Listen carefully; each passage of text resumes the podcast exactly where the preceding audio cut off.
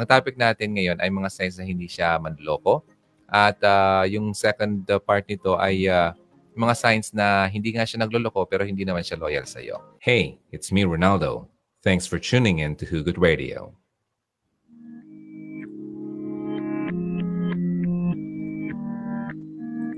Alright, I think we're back now. Sa mga nag-join ngayon ha, maraming salamat. Uh, restart tayo. Signs na hindi siya manloko. Ah, sige, number one tayo at di na ako magpo-play ng song. Pasensya na. Talagang uh, di pwede. Kahit gaanong pilit ko. Magandang pakinggan na may song but hindi yan pwedeng gawin sa Facebook at sa YouTube. Hmm. Okay, number one. Signs na hindi siya mag-cheat. Sabi ko nga, uh, may mga kasabihan dyan na ang lalaki kapag napagod na, ay nagde-decide siyang mag, uh, magpalusot. Okay? At maghanap ng kanyang uh, pwedeng gawin na hindi mo alam. Okay? Hanggat sa madakip mo siya. Hanggat sa hindi siya nadadakip, pwede siya magpapalusot. Okay? Ayan. Yan ang mga kwentong nalalaman natin. So, kailan ba talaga? Meron ba talang lalaking hindi mag-cheat? Meron ba talagang yung magiging honest sa'yo at loyal all the time? Di ba? Bakit ang hirap na mahanap ang lalaking ganun? Yung hindi siya magloloko. Hindi siya, hindi kanya lolokohin. Bakit ganun kahirap? Okay? May mga pressing situations kasi talaga sa mga magkasintahan, sa relationship. Kaya ang ibang lalaki ay nagloloko. Okay? Kaya ito naman, itong mga signs na to, ito yung mga characteristics ng lalaki na talagang posible na hindi siya magloko. Okay? Kaya in general to ha, pakinggan nyo to. Number one na tayo. Kasi kanina pa to, eh, inulat lang natin. Number one, pinapractice niya yung uh, pure honesty uh, with you all the time. Okay, at all times. Okay, yung tipong uh, kahit mga maliliit na bagay, hanggat sa mga importanteng bagay, sinasabi niya sa iyo. Aha.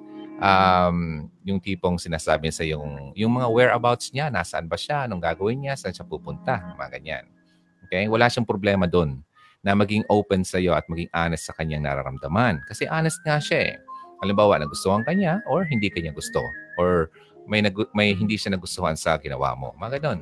Honest siya. Lahat uh, sinasabi niya sa iyo. Lahat ay ini-express niya sa iyo yung mga true um, feelings and uh, opinions niya. Hindi siya nag-hesitate na mag-reveal ng kanyang totoong kulay. Alright?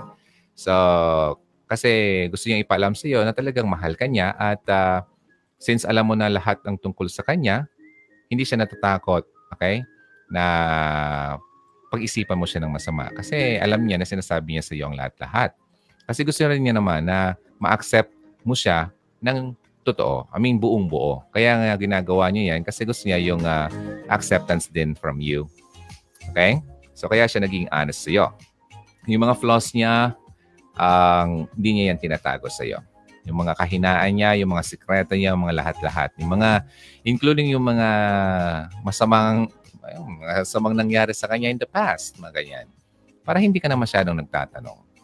Okay? Para i-assure niya sa iyo na halimbawa man na may na-mention siyang babae, uh, pangalan, i-assure niya sa iyo na talagang wala na yon uh, epekto sa kanya. Para gusto ko lang gusto lang naman niyang sabihin para hindi ka na mag-iisip pa kung ano-ano. All right. So that's number one. Number two. Okay? Um, number two tayo. Konti lang naman to. Sabi ko nga kanina, itong number two natin, nagbibigay siya ng effort sa iyo. Effort na tipong uh, ipaalam sa iyo ang uh, lahat ng bagay. Yung uh, Particular yung halimbawa, syempre ikaw gusto malaman kung nasan siya, anong ginagawa niya, saan siya pupunta, mga ganyan. Inuunahan ka na. Okay? Para hindi mo na siya um, gambalain pa. At uh, hindi siya magambala pa. Kasi ang mga lalaki, sabi ko nga kanina, huwag niyo silang uh, distorbohin kapag may ginagawa. Hmm? Kasi karamihan sa mga lalaki ay hindi sanay sa multitasking. Ang babae ang magaling sa multitasking. Well, ako, multitasker ako. So, bihira sa lalaking ganyan. Yung tipong uh, kayong mga babae, kayang magluto at uh, kayang paliguan ng anak. Mga ganun. Uh, kayang uh, magsipilyo at kayang mag-shampoo sabay. okay. So, uh, joke lang yan. Okay, and... Uh, oh, tama raw. Okay, anyway, um, going back, so kapag ginagawa niya to, ayaw niya yung uh, gambalain mo siya. Kaya nag initiate na siya na i-inform kanya ng mga ins and outs ng kanyang buhay. Okay? So, isa pa ang dahilan dyan, ayaw niyang ma-feel mo na excluded or hindi ka kasali sa kanyang buhay. Gusto niya lagi ma-feel mo na kasali ka sa kanyang pangarap, sa kanyang plano, at sa kanyang buhay. Sa buong pagkataya. I mean, as a whole. In ano, kumbaga, in general. Kasi gusto niya makasama ka sa uh, buong buhay. Kumbaga, ayaw niyang ma-feel mo na napapag-iwanan ka. Ganun. Yun yun. Okay, so that's number two. Ah, dalawa na ang na-mention ko. Sa tingin nyo, ang partner nyo in the past or wala kayo ngayon or ang partner nyo ngayon, ginagawa kaya yan? Yoy. Bawal mag-away. Okay. okay, um, number three.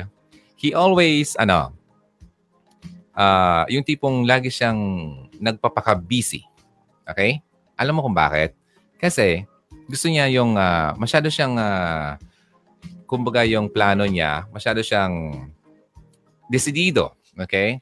Kumbaga, atten- attentive siya sa mga, sa trabaho niya, sa hobbies niya, at kung ano man. Alright? And, talagang ginagawa niya to para hindi rin siya mapunta sa mga masamang gawain at di siya matukso. Okay?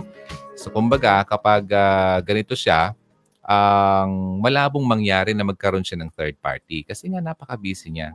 Naubos na lang yung oras niya between you and ang kanyang uh, work or kanyang hobbies. Okay? Kumbaga, di ka pa rin nawawala. Nandun ka pa rin sa, sa oras niya. Nakuha niya ako? So yun, busy siya. Pero, well, sabi ko nga, uh, hindi naman, uh, bihirang baha, bihirang mangyari. Kung talagang kasi sabi nga, kung talagang magloloko, magloloko yan. Okay? Kaya, bigyan nyo ng uh, trust yung lalaki. Kasi minsan naman kasi, kung mga babae, isip ng isip ng negatibo na pepeste ang isip ng lalaki. Sorry for the term. Yung wala naman siyang ginagawa, pinag-iisipan mo ng masama. Kaya gumagawa tuloy ng masama. Ay nako, kaya wag yung gawin yon, okay? Alright, so yun. Kapag ganito ang lalaki, kumbaga, siyempre pagod na siya um, sa trabaho, wala na siyang plano pa, wala na siyang dahilan para para para magloko or uh, makipag-inuman or kung ano pa man. So that's number three. Busy siya lagi sa kanyang uh, work at sa kanyang hobbies at syempre sa pagbibigay ng atensyon sa inyong relationship. Number, konti lang to. Number four. Okay lang ba kayo? Mamaya, sige, since konti, may babasahin pa akong isa. Number four. Ah, ito ang importante. Sabi ko nga kanina, ang lalaking uh, di, di mag-cheat sa iyo at hindi ka lolokohin, yung lalaking isusu, isusure sa iyo, isisiguro sa iyo, isisure sa iyo na putol na. Putol na yung bridge, yung connection niya sa kanyang past relationship or sa kanyang uh, previous uh, flame, old flames. Pinutol na niya. Okay? Wala na siyang, uh, hindi na siya makakapag-cheat sa iyo kasi open lahat ng kanyang uh, yung information about uh, yung kanyang uh, whereabouts, di ba? So, sinasabi niya sa iyo na wala na siyang connection sa kanyang mga ex. Hindi na siya nakikipaglandian. Hindi na siya nakikipag-message-message uh, dyan. Hmm? Hindi na siya nag... Uh, yung mga ganyan. Yung mga old partners kasi kadalasan. Ang iba dyan, um, alam niyo na yun, gustong sirain yung present. Kasi parang gustong gumande. Alam mo na yung mga ibang mga mga babae, di ba? So, kahit na ayaw na sa kanya yung lalaki, eh, dinidemonyo pa niya yung lalaki kasi sa tingin niya baka uh, masira kayong dalawa kasi hindi niya matanggap na kayo na.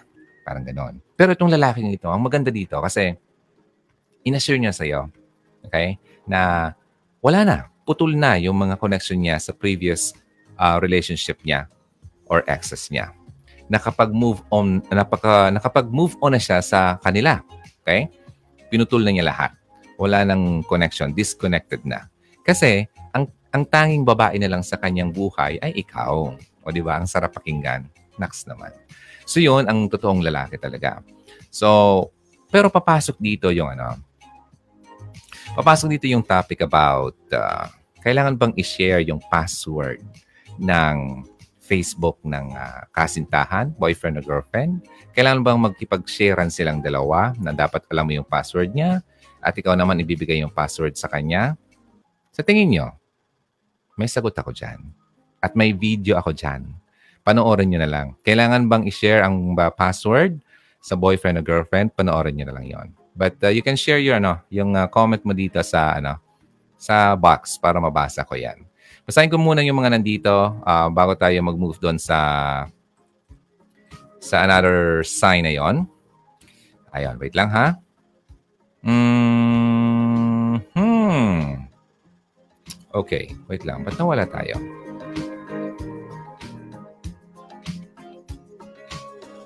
Okay, nakakapag-message pa ba kayo? Nandito pa ba kayo?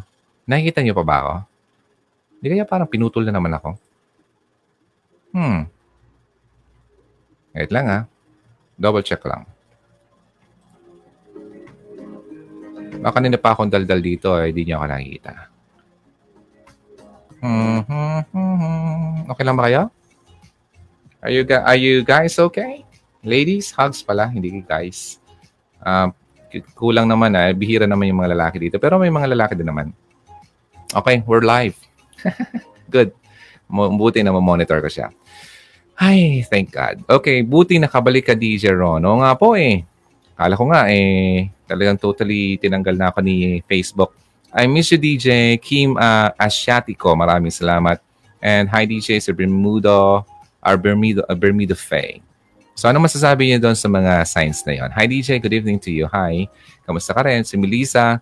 Ang Viber, na-try ko yan minsan pero um, bihira ako makapag... Uh, bihira Siguro bilang lang once, twice lang yata. Hindi, wala namang kasi ako ka-viral eh.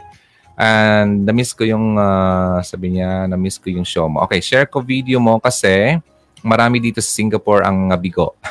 At mga niloko. Sabi ni Nelsie Pura. Thank you so much. Uh, ano ulit yung name niya? Okay, paki, yung mga taga Hong Kong, paki uh, PM si Josie Rabanillo, okay? Para makapag-join kayo sa um, Hugs Hong Kong. Okay? Nakalimutan ko kapatid. Okay? Wait lang. Bigyan niya ako ng time. Kailangan kong uh, uminom.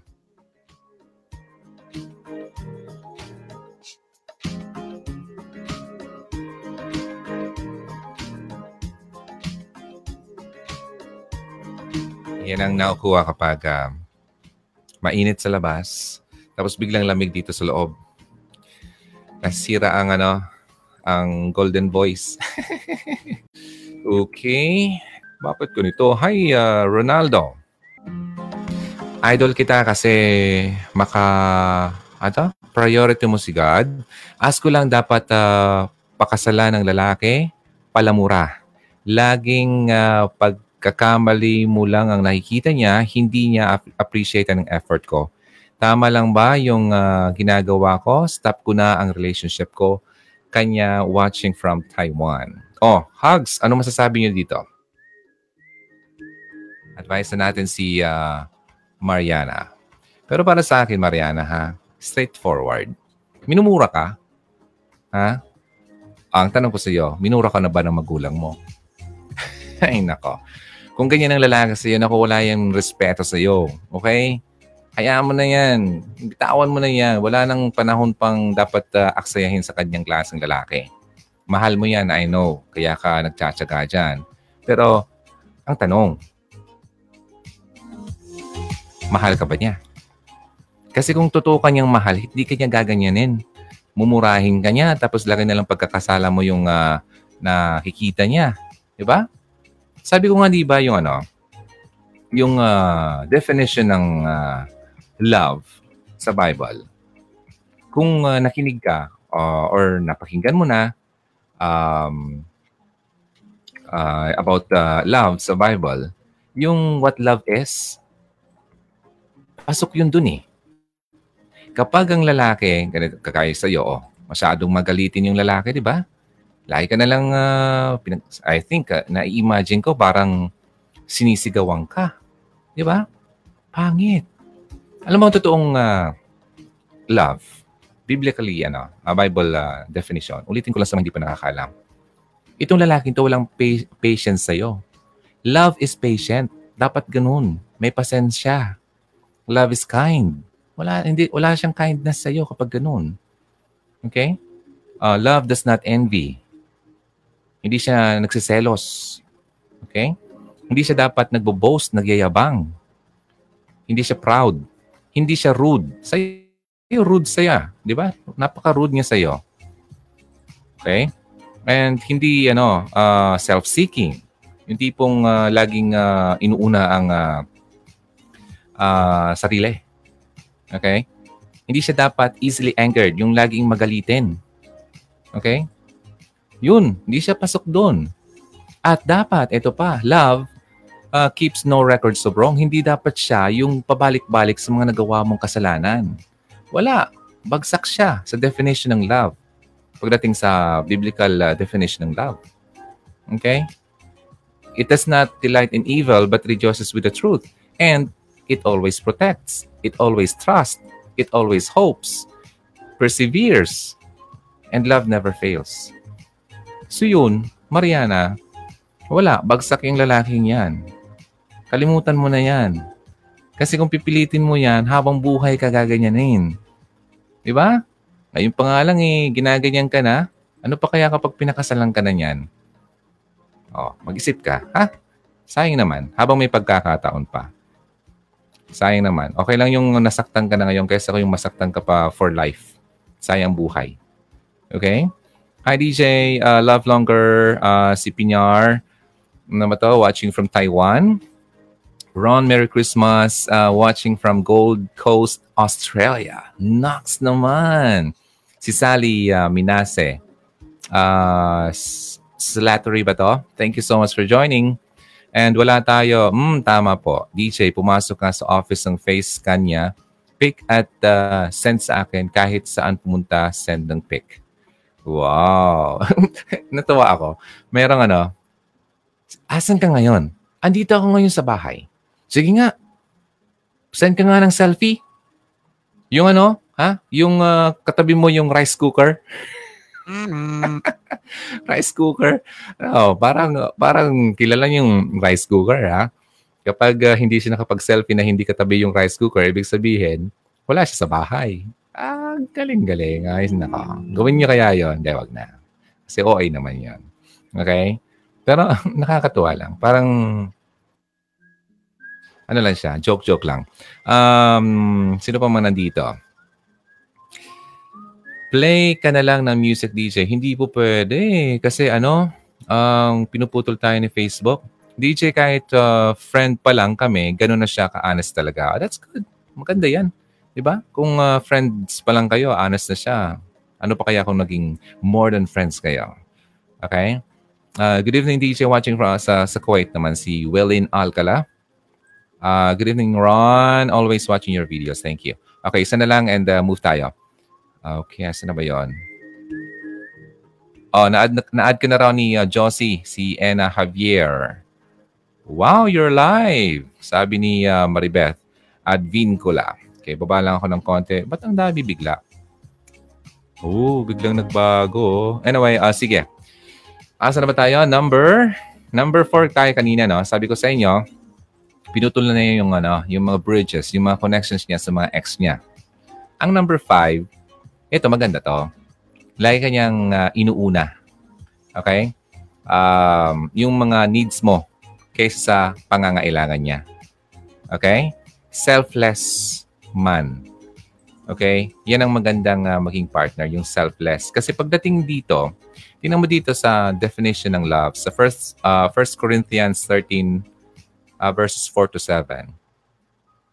Love is not self-seeking.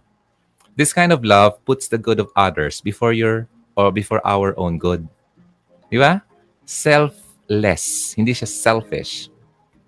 Ayun, it places God first in our lives above our own ambitions. Now, ito ha. Sa pagmamahalan, oo nga, inuuna ka niya. Inuuna ka, di ba? Yung needs mo, yung attention niya sa'yo, maganda yon. Pero alam mo ba ang mas maganda? Unahin niya si God before sa'yo. Okay? Huwag mong pagsilosan yon. Mas maganda nga yun. Na pangalawa ka. Siya, si God ang inuuna niya. Kasi kapag ganun nangyari, nako, blessed ang samahan niyo. At ganun din ang gawin mo. Unahin yung dalawa si God bago yung bawat isa sa inyo at bago yung sarili nyo. Ang ganda, no? Si God, yung partner mo, ang iniisip mo, God muna, partner mo, yung sarili mo. Ganda kaya nun. Try nyo yan. At walang imposible. Mangyayari yan. Kaya yung mangyari as long as i-allow nyo si God to uh, be your, ano, parang yung uh, third party nga sa relationship nyo. Yung lagi ko yung minimension. Sa mga nag-join ngayon, maraming salamat. Ang first timers dito, my name is Ronaldo. Nandito tayo sa ano, Hugot Radio. Ang segment natin ay Hugot Romance.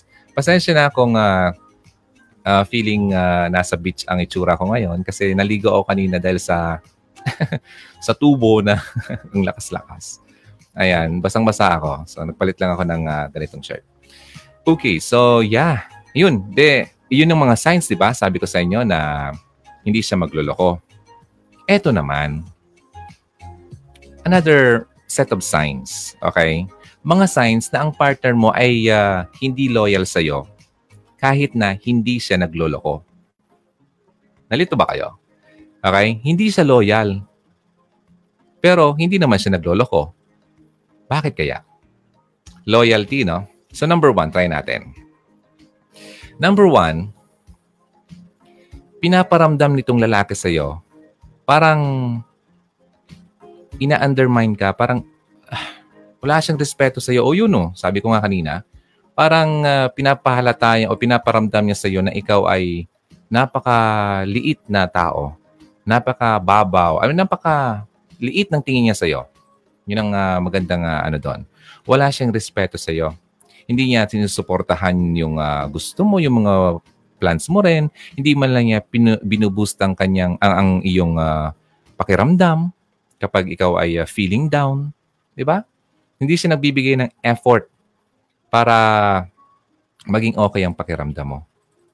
So 'yon. Pinaparamdam niya sa iyo na ikaw ay parang wala lang. Isa ka lang someone na pwede niyang kalabitin kapag nangangailangan. Hindi ako laruan na yung iiwan. Matapos mong angkinin at pagsawaan. Ako'y may damdamin, marunong masaktan. Masaktan. Tulad mo rin akong pusong nasusugatan. Yee! Galing, galing, galing. Kanta yon. Hindi ko po yung gawa, ha? kanta yon. Okay, so kanta yon nung uh, sa mga jukebox. Yan, dapat ang lalaki, alam niya na ikaw ay may damdamin din. Okay? Kaya iniingatan niya na masaktan ka. So yun.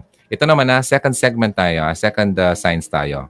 Ulitin ko, ito yung mga signs na ang partner mo ay hindi loyal sa'yo kahit na hindi siya nag-cheat sa'yo. Hindi nga siya nag-cheat, pero hindi naman siya loyal sa'yo. Number one yon. Okay, pinaparamdam niya na ikaw ay parang walang, wala lang, walang kwenta. Pangalawa, hindi talaga siya nagkukwento uh, tungkol ng kanyang future. Okay? Uh, parang ang uncomfortable siya, hindi siya komportable na pag-usapan ng future with you. Ayun. Kasi wala naman talaga siya planong isama ka sa future niya. Kaya napaka uh, ano siya, um, hindi siya komportable. Uncomfortable siya pag-usapan ng future with you. Kaya ganun. Yun ang dahilan doon. Kasi first, in the first place pa lang, wala talaga siyang playa, plano maging uh, loyal sa'yo or maging magstay sa'yo for life. Kaya ganyan. Masakit ba? Hugs? Nasasaktan ba kayo?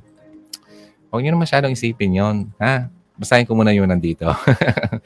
Ayan, stop na yan. Ang kahit uh, kailan, di na, hindi nga ako minura ng taong mahal ko. Wow, oo nga naman. Sabi ko nga eh. Kung mahal ka eh, hindi ka niya sasaktan. Ella, Silby, ito? Silby, whatever. Ano to? Tayo. Huwag tayo mag-judgment ha. Pasensya na, gagaral-gal ang boses ko tonight. Uh, hello DJ, gandang boses mo. Ayun, hindi naman eh, garal-gal na nga po eh. Maraming salamat. Wag na, sabi ni Melissa. Uh, DJ, uh, mga sinabi mo, sinabi niya yan sa akin. Uy, talaga naman. Okay, si Rowie Canlapan. Yung mga nasa Riyadh po, na gustong mag-join sa Hugs Riyadh, okay. Yung mga, asan ba yung nag-alarm na yan? Wait lang po. Okay. Nag-alarm ang aking uh, cellphone. Yung mga taga Riyadh dyan at gusto mag-join sa Hugs Riyadh, contact nyo lang si uh, Rowie Canlapan kasi isa siya doon sa mga uh, nagbo-manage, okay? At isa siya doon sa mga members ng Hugs Riyadh. Okay, sino pa mga nandito? Si uh, Niliv. Ang liit kasi ng mga ano, ng mga letters, so. Oh. Hello, DJ Ron. Good evening. Gandang gabi rin sa'yo. Maraming salamat. Si Milestone watching from Kuwait. Oh, may Kuwait tayo ha. Hugs Kuwait. Join din kayo. And si Norly B. Jana Datiles. Perfect ang uh, husband ko sa lahat ng science mo, DJ. Yes! Woo! Congratulations! Maganda yan, maganda yan. Okay, ano yan? Favor yan from God and it's a gift Hi, DJ Ron. Good evening uh, to you and to your family. Maraming salamat. Si Rose uh, Joven, hey, uh, yes po. Kasi kami ng boyfriend ko, ano ba to? Nababasa niyo ba? Pali, ano to? Hindi ko mabasa. Bakit? Tingnan ko nga dito sa monitor ko. Bakit hindi ko mabasa? Okay, boyfriend ko blank ng account. Ah, palitan. Okay, got it, got it. Palitan ng account. Okay. So, yun. Yun ang tanong ko kanina. Kayo ba, okay lang ba sa inyo na palitan kayo ng account na alam mo yung account niya, yung password niya, ikaw naman sasabihin mo yung password mo sa kanya. Okay ba yun sa'yo?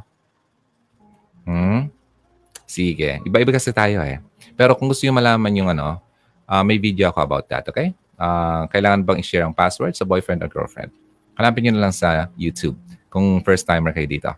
Okay, hindi na dapat i-share yung password ng boyfriend ay ng FB kasi yung kung honest kayo sa isa't isa at faithful din kayo, no need na to do that. Uh, yeah, may point naman siya doon. Si Trishang, uh, hi DJ Ron, uh, dapat i-share kasi sa isang relasyon dapat may respect, trust, and love. Oops. Mukha yatang uh, may na-miss may na-miss out tayo doon. Ulitin ko. May respect, trust, and love. Do you think may trust ka kapag gusto mong makuha ang password ng iyong kasintahan? Ah, tanong ko lang naman yan. Para naman na uh, mapag-isip-isip, mapagmuni-muni natin. Kitang-kita, DJ. Ah, okay, thank you. Hello po, DJ Ron. Nakaabot ako. Maraming salamat. Uh, Bala Sabas Salin. Jenny Francis walang uh, naputol. Walang naputol. That's good. Kahit hindi na kasi tiwala lang sa isa't isa. Ayun. Uh, yes, na si, yes po. Nakikita kita. Okay, we're okay. That's good. Thank you so much. Si Bibe, mm, you're still here, DJ. Ay, maraming salamat. Kanina nagtatanong ako, di ba, kung naputol tayo. Okay, going down, going down. MDP sa Kuwait naman siya. O, join ka dun sa Hugs Kuwait. Ang announcement ko lang nga kanina, hindi ko ma-access yung ano, Hugs Philippines uh, group page. Kasi nagka-problema ang aking personal account. Ang gamit ko dito ngayon, yung Hugs uh, or Hugot Radio, ibang account to. Kaya na-access ko siya. Pwede nga ba? Alin? Pwede nga no? Okay, wala tayo. Hindi. Okay, last na lang dito. DJ, watching in Kuwait po. Bakit po, DJ, yung boyfriend ko, magka-chat pa sila ng ex-girlfriend niya. Sabi sa akin, friend lang daw po sila. Rosie Joven. You know what? He's lying. That's all I can say. Ay, sorry ah. Baka mag-away kayo. Hindi, para lang sa akin ha. Sabi kasi dito, okay, sa mga signs na hindi siya mag-cheat. Di ba? Ulitin ko lang. Biner na niya, pinutol na niya, sinunod na niya yung mga bridges, yung mga connection niya sa previous relationship niya para hindi siya mag-cheat. Now, ano ang reason? why he's doing that? Anong reason why he still want to communicate with his ex? Alright. Hmm. Ay, ayaw kong, ayaw kong bigyan ka ng uh, negative feeling, Rose. But para sa akin, I won't allow it kung ako sa sitwasyon mo. No way. Kung ipaglaban pa niya na ganun, na wala naman, wala naman kami. Ah, magkaibigan lang naman kayo. Ay, no. I don't believe. Sorry. But, um, para sa akin kasi, kaya nga X eh, X. X is X, X is tapos na. Tama. Mm, 'di ba? Rosie Joven, pag-usapan niyo 'yan ng uh, boyfriend mo. Okay? Kasi hindi 'yan maganda. Makapagbibigay lang 'yan sa inyo ng sakit ng ulo lalo na sa iyo. All right? Sis Josie Rabanilio, paad naman sa Hugs Hong Kong. Uh, good PM, DJ. Mafida Kas Kahes. Okay. Thank you.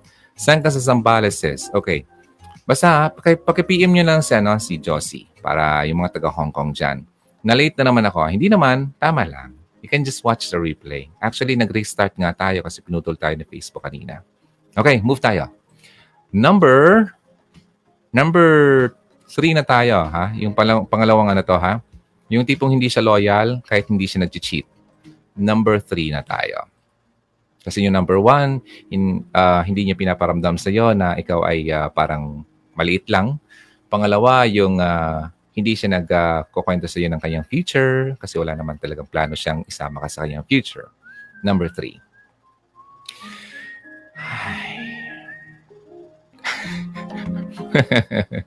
Eto na. Kapag nalaman mo tong lalaki na in the past, bago ka dumating, ay nakapag-cheat na siya sa kanyang previous relationship sa nakaraan at wala pang closure, kagaya nangyayari sa mga nakikipag uh,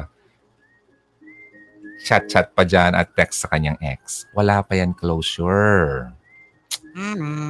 Kaya po, importante na may closure na para masabi niya sa iyo na talagang wala na at wala ka nang iisipin pa.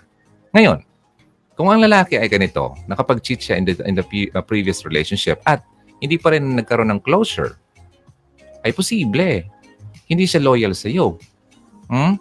Kasi kung loyal siya sa iyo, dapat may closure na doon sa dati at hindi na siya nakikipag-communicate pa sa kanyang ex. Hmm? So yon. So tatandaan niyo yan ha. Dapat closed na, tapos na, and burned bridges. Tapos na yon. Huwag nang babalik-balikan. So nakaka-relate ba kayo? Nako naman. Nako, nako, nako. So kapag gano'n ang boyfriend nyo ngayon, kailangan nyo talang pag-usapan yan.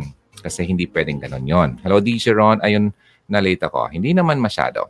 Okay? And si, uh, sino ba to? Si Eros. Okay? Hello, DJ Ron watching from Kuwait. And si Norly, yes, DJ, ginagawa niya yan 1 and 2. Wow, that's good. Ay, uh, alin, alin doon? Alin doon? Yung uh, unang signs o itong sign na to? Ha? Let me know. Kasi nasa second part na tayo. Itong uh, second part natin na yung uh, hindi siya loyal sa'yo kahit hindi siya nag-cheat. Okay, Guillerms Dunas watching from Quezon City. Shout out. Hi, Guillerms uh, Dunas. Thank you for watching. And uh, you're watching uh, from Quezon City sa Pilipinas po yan. And si Dayan uh, Facelo Takal. Ang liliit ng mga words. Okay. Hello, DJ Ron. Watching from Tokyo, Japan. Hi sa family ko uh, sa Sambales. Dapat makabili na ako ng malaking monitor para kasing laki ng ano, yung mga parang 32 inches. OA na yun. Okay, hello DJ Ron. Uh, sa Tokyo, Japan naman siya. Mm-hmm. Wait lang. Hi DJ. Okay, kamusta po? Ala, gumagaral-gal na talaga ako. Patay tayo. Pasensya na po mga nakikinig.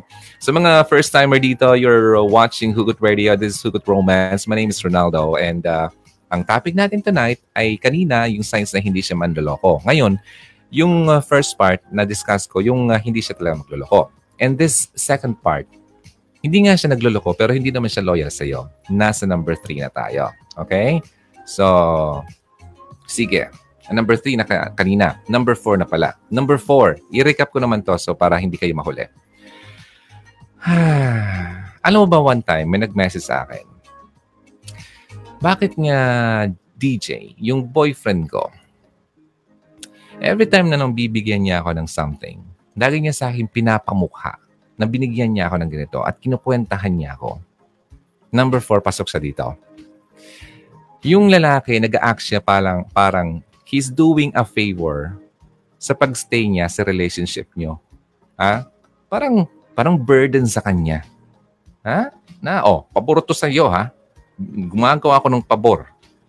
Binibigyan kita ng pabor kasi nag-stay ako sa iyo. Parang ganon, pinaparamdam niya yun sa iyo. Then, that, ladies, hindi siya loyal sa iyo. Okay? He makes you feel like na parang problem, ikaw ang problema niya at parang chore, parang gawain. Isa kang gawain sa kanya. Parang pinaparamdam niya sa iyo na ikaw ay burden na hindi talaga really worth of loving. Okay? Worthy of their love. Nako. Parang wala kang, wala. Parang nagsasayang lang siya ng oras sa iyo. Parang yun ang pinaparamdam niya sa iyo. Sa tingin niyo, nangyayari na yan sa iyo ngayon? Kasi kapag ganun, kahit hindi man siya nag-cheat sa iyo, hindi siya loyal sa iyo at talagang hindi kayo niya magtatagal. Ay, masakit na. Masakit na, DJ Ron. Tama na. Sign off ka na. okay, joke lang. Okay, sige. Wait lang, ha? Hanapin ko lang yung mga messages dito at inom lang ako kasi garal-gal na talaga ako. Pasensya na. Ngayon lang ito nangyari ulit. Oh, yeah. Something strong talaga. Pero okay lang. The show must go on. Para sa inyo to. Hugs. Thank you so much. All right. Number four yun, ha? And number five. Eto na. Connected to doon sa kaninang uh, nag-message. Itong lalaki to ay nakipag-flirt pa. He's still playing the flirting game with other people. Hindi na hindi man sa ex niya, ah, kundi sa ibang mga babae. Nakipag-flirt-flirt pa siya. Okay? Hindi naman uh, parang uh, wala, hindi kasi iniisip eh na parang yung uh, flirt, pagpa-flirt niya ay uh, makakasakit na sa iyo. Okay? Wala siyang pakialam. Parang playing innocent na okay lang naman. Wala naman kami. Pero hindi niya iniisip yung mararamdaman mo. Okay? It only shows na dinidisregard niya yung feeling mo sa relationship niyo. Kaya siya ganun. Kaya kapag ganyan ang lalaki, wala na talaga yan respeto sa iyo at kailangan mo na yan sipain palabas. Okay? Guys, kung nakikinig kayo, huwag kayong magalit sa akin kasi hindi naman uh, for ladies lang itong show na to. Ngayon, kung may mga lalaki nakikinig dito, hindi naman ako nagmamagaling sa mga lalaki. Kasi nga, kung kayo talaga ay nanonood ng Hugot Radio, inamin ko yan, ako ay manluloko noon. Ay, nako. Manood kayo ng mga pra, uh, ano, previous uh, messages, I mean messages tuloy. Previous uh, videos ko sa YouTube, mas maintindihan niyo kung saan ako nanggaling. Okay, hindi ko binadinadown ng mga lalaki dito. Kung kayo ay mga nakikinig dito, guys, at least alam nyo ha, yung mga signs na hindi niyo dapat gawin sa, malay nyo kasi minsan, uh, akala natin tama yung ginagawa natin, yung pala mali na pala. So at least nakakaroon na tayo ng ideya bilang lalaki, ay, ito nga pala, no? Dapat hindi ko yung gagawin. Ganon. So hindi ko dinadown yung mga lalaki dito kasi may mga nagagalit sa akin eh. Kasi parang, bakit? Bakit? Bakit lagi na lang yung mga lalaki ang uh, masama? Hmm? May, meron din naman mga babae na manloloko. Ah, which is true. Totoo, sabi ko nga kanina eh. Dalawang beses ako naloko eh. So kaya alam ko yan. Ha? Hindi ko sinasabi na yung mga babae lang yung mga bida dito. Tinatapik ko din naman yung mga babae, lalo na yung mga gumagawa ng masama, di ba? Kagaya nga yung one time. Basahin ko lang yung message niya, nakakatuwa. Uh, it's a comment. Comment to sa sa YouTube Then, uh, sabi niya sa akin, pinost ko to eh. Wait lang, hanapin ko lang. Ah. Nakakatuwa siya. Parang nga, uh, sabi na isang nag-message doon, aba siya pa yung humingi ng advice. okay, ito na. Sabi niya dito, ganito, Bye. Hello, DJ Ron. OFW po ako at may nakamit akong isang sa group chat. To make story short, naging kami. At first, masaya po kami. Then, nagbago po siya.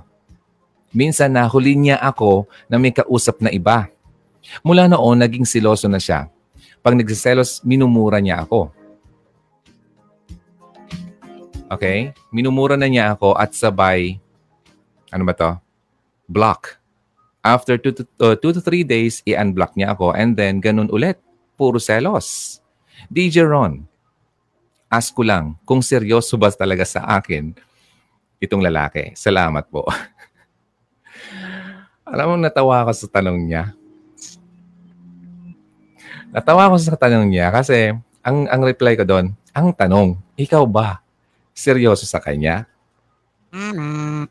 Kasi hindi naman magluloko yung, I mean, hindi naman magagalit yung lalaki. Hindi naman yung magsiselos. Hindi naman yung magkakaroon ng reason para magselos at magalit sa iyo at ma-trigger mo yung galit niya kung in the first place, hindi ka nakikipaglandian. I'm sorry, sorry for the word. Hindi ka nakikipag-chat sa ibang lalaki na kayo na ng iyong boyfriend.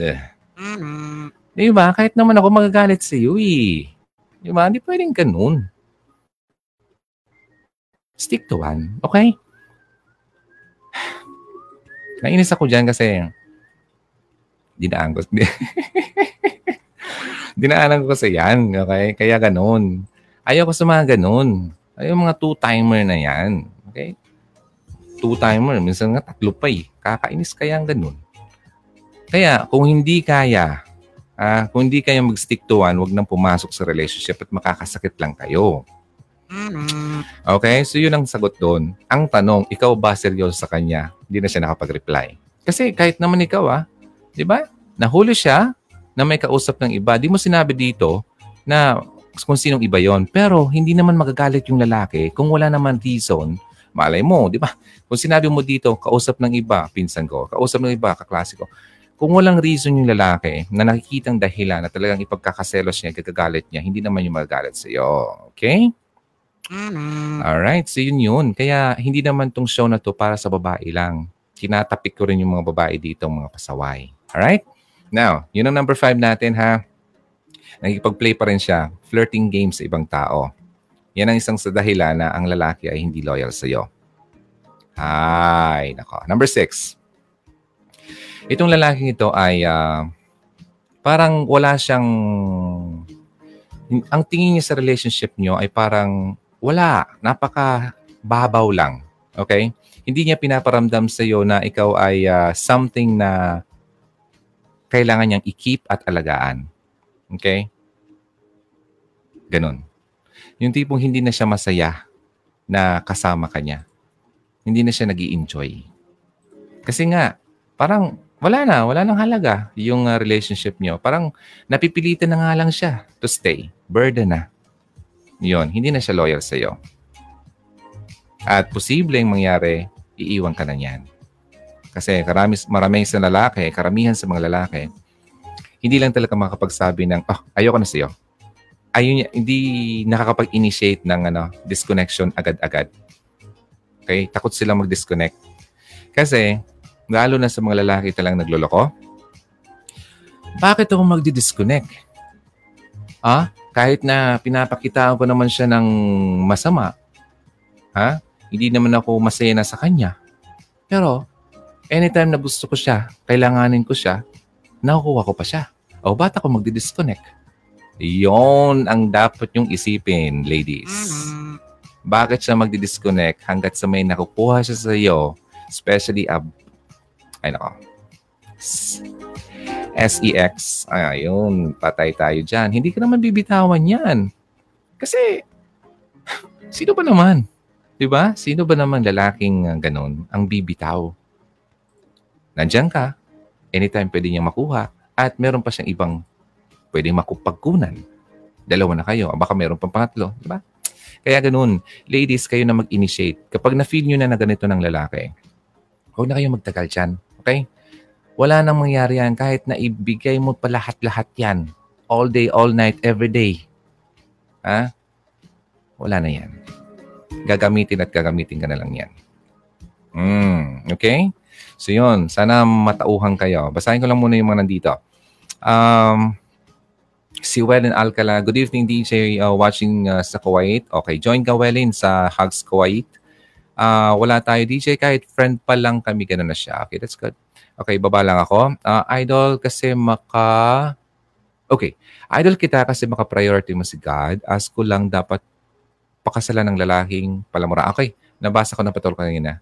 Okay, sa lalaking palamura, wag na. Wag mo nang pakasalan yan. Wala yung respeto sa iyo. Okay? Uh, iwanan mo na yan at uh, hindi ka niyan totoong mahal. Kasi kapag mahal ka, nunca, never, hindi niya gagawin na mumurahin ka niya. Okay? Kawalang respeto na kasi yan.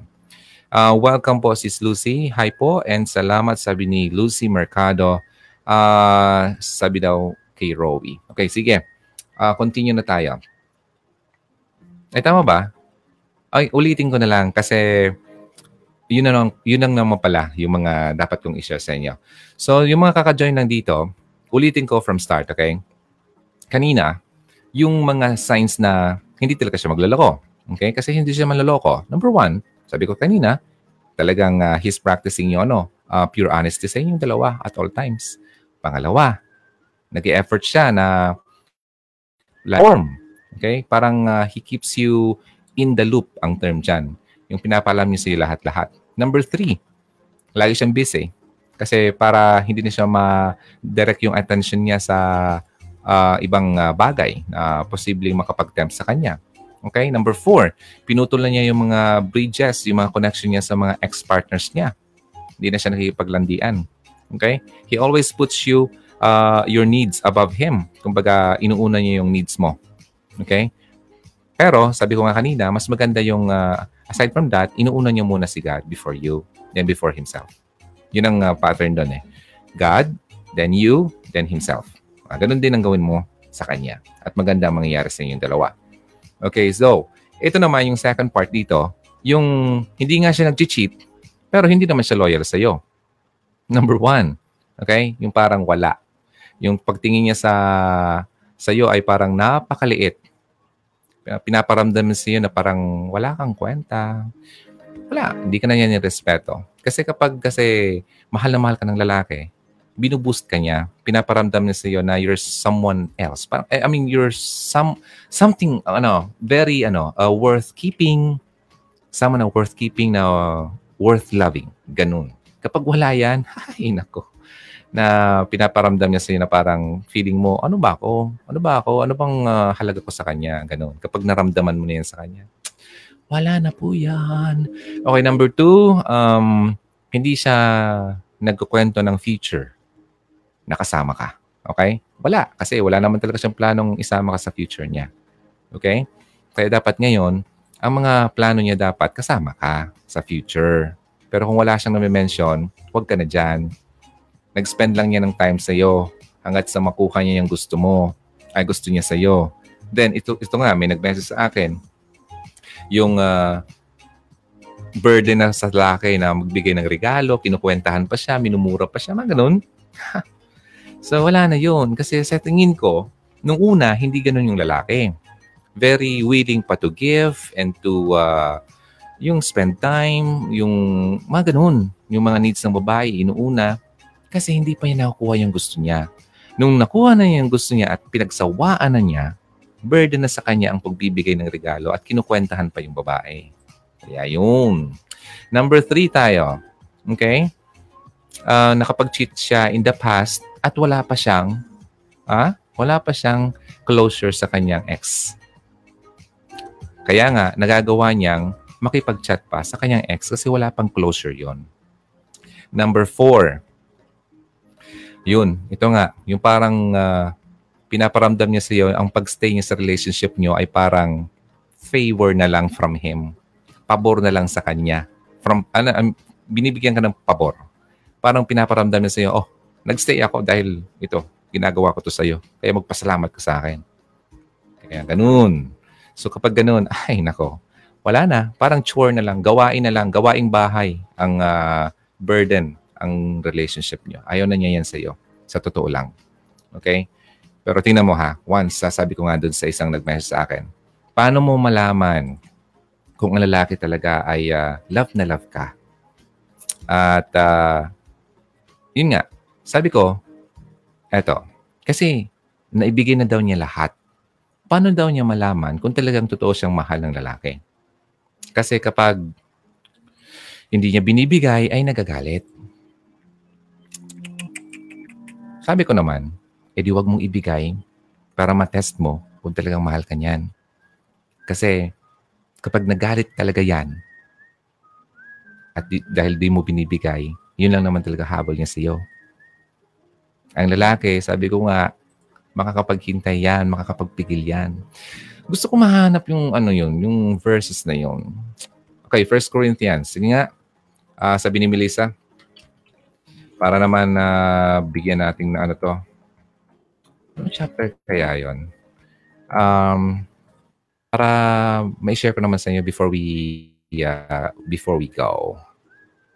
Gusto ko yun ano eh, para ano basahin sa inyo eh. Ay. Nako, ayaw magpahanap. Pasensya na. Anyway, hindi mo naman mawawala eh. Next slide natin.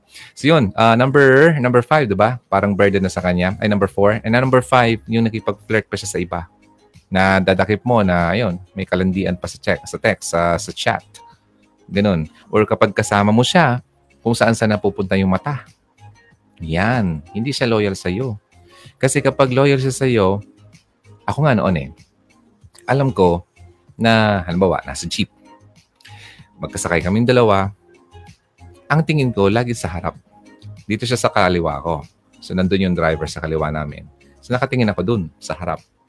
Hindi ako tumitingin-tingin dito, lalo na kung may mga pumapasok na mga, syempre, mga babae.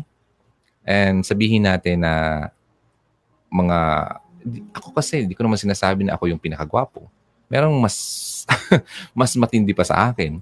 Kaya, gusto ko yung yung attention ng babae sa akin lang. Okay lang naman yun na mag-admire siya. Pero yung tipong, ah, iba na.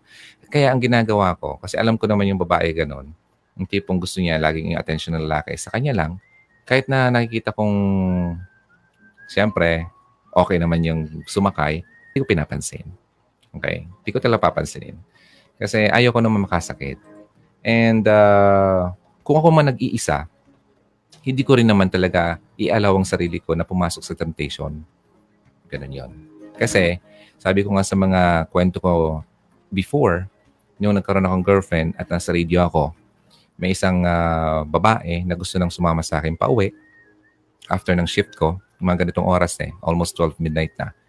Sabi ko, ba't di ka uwi?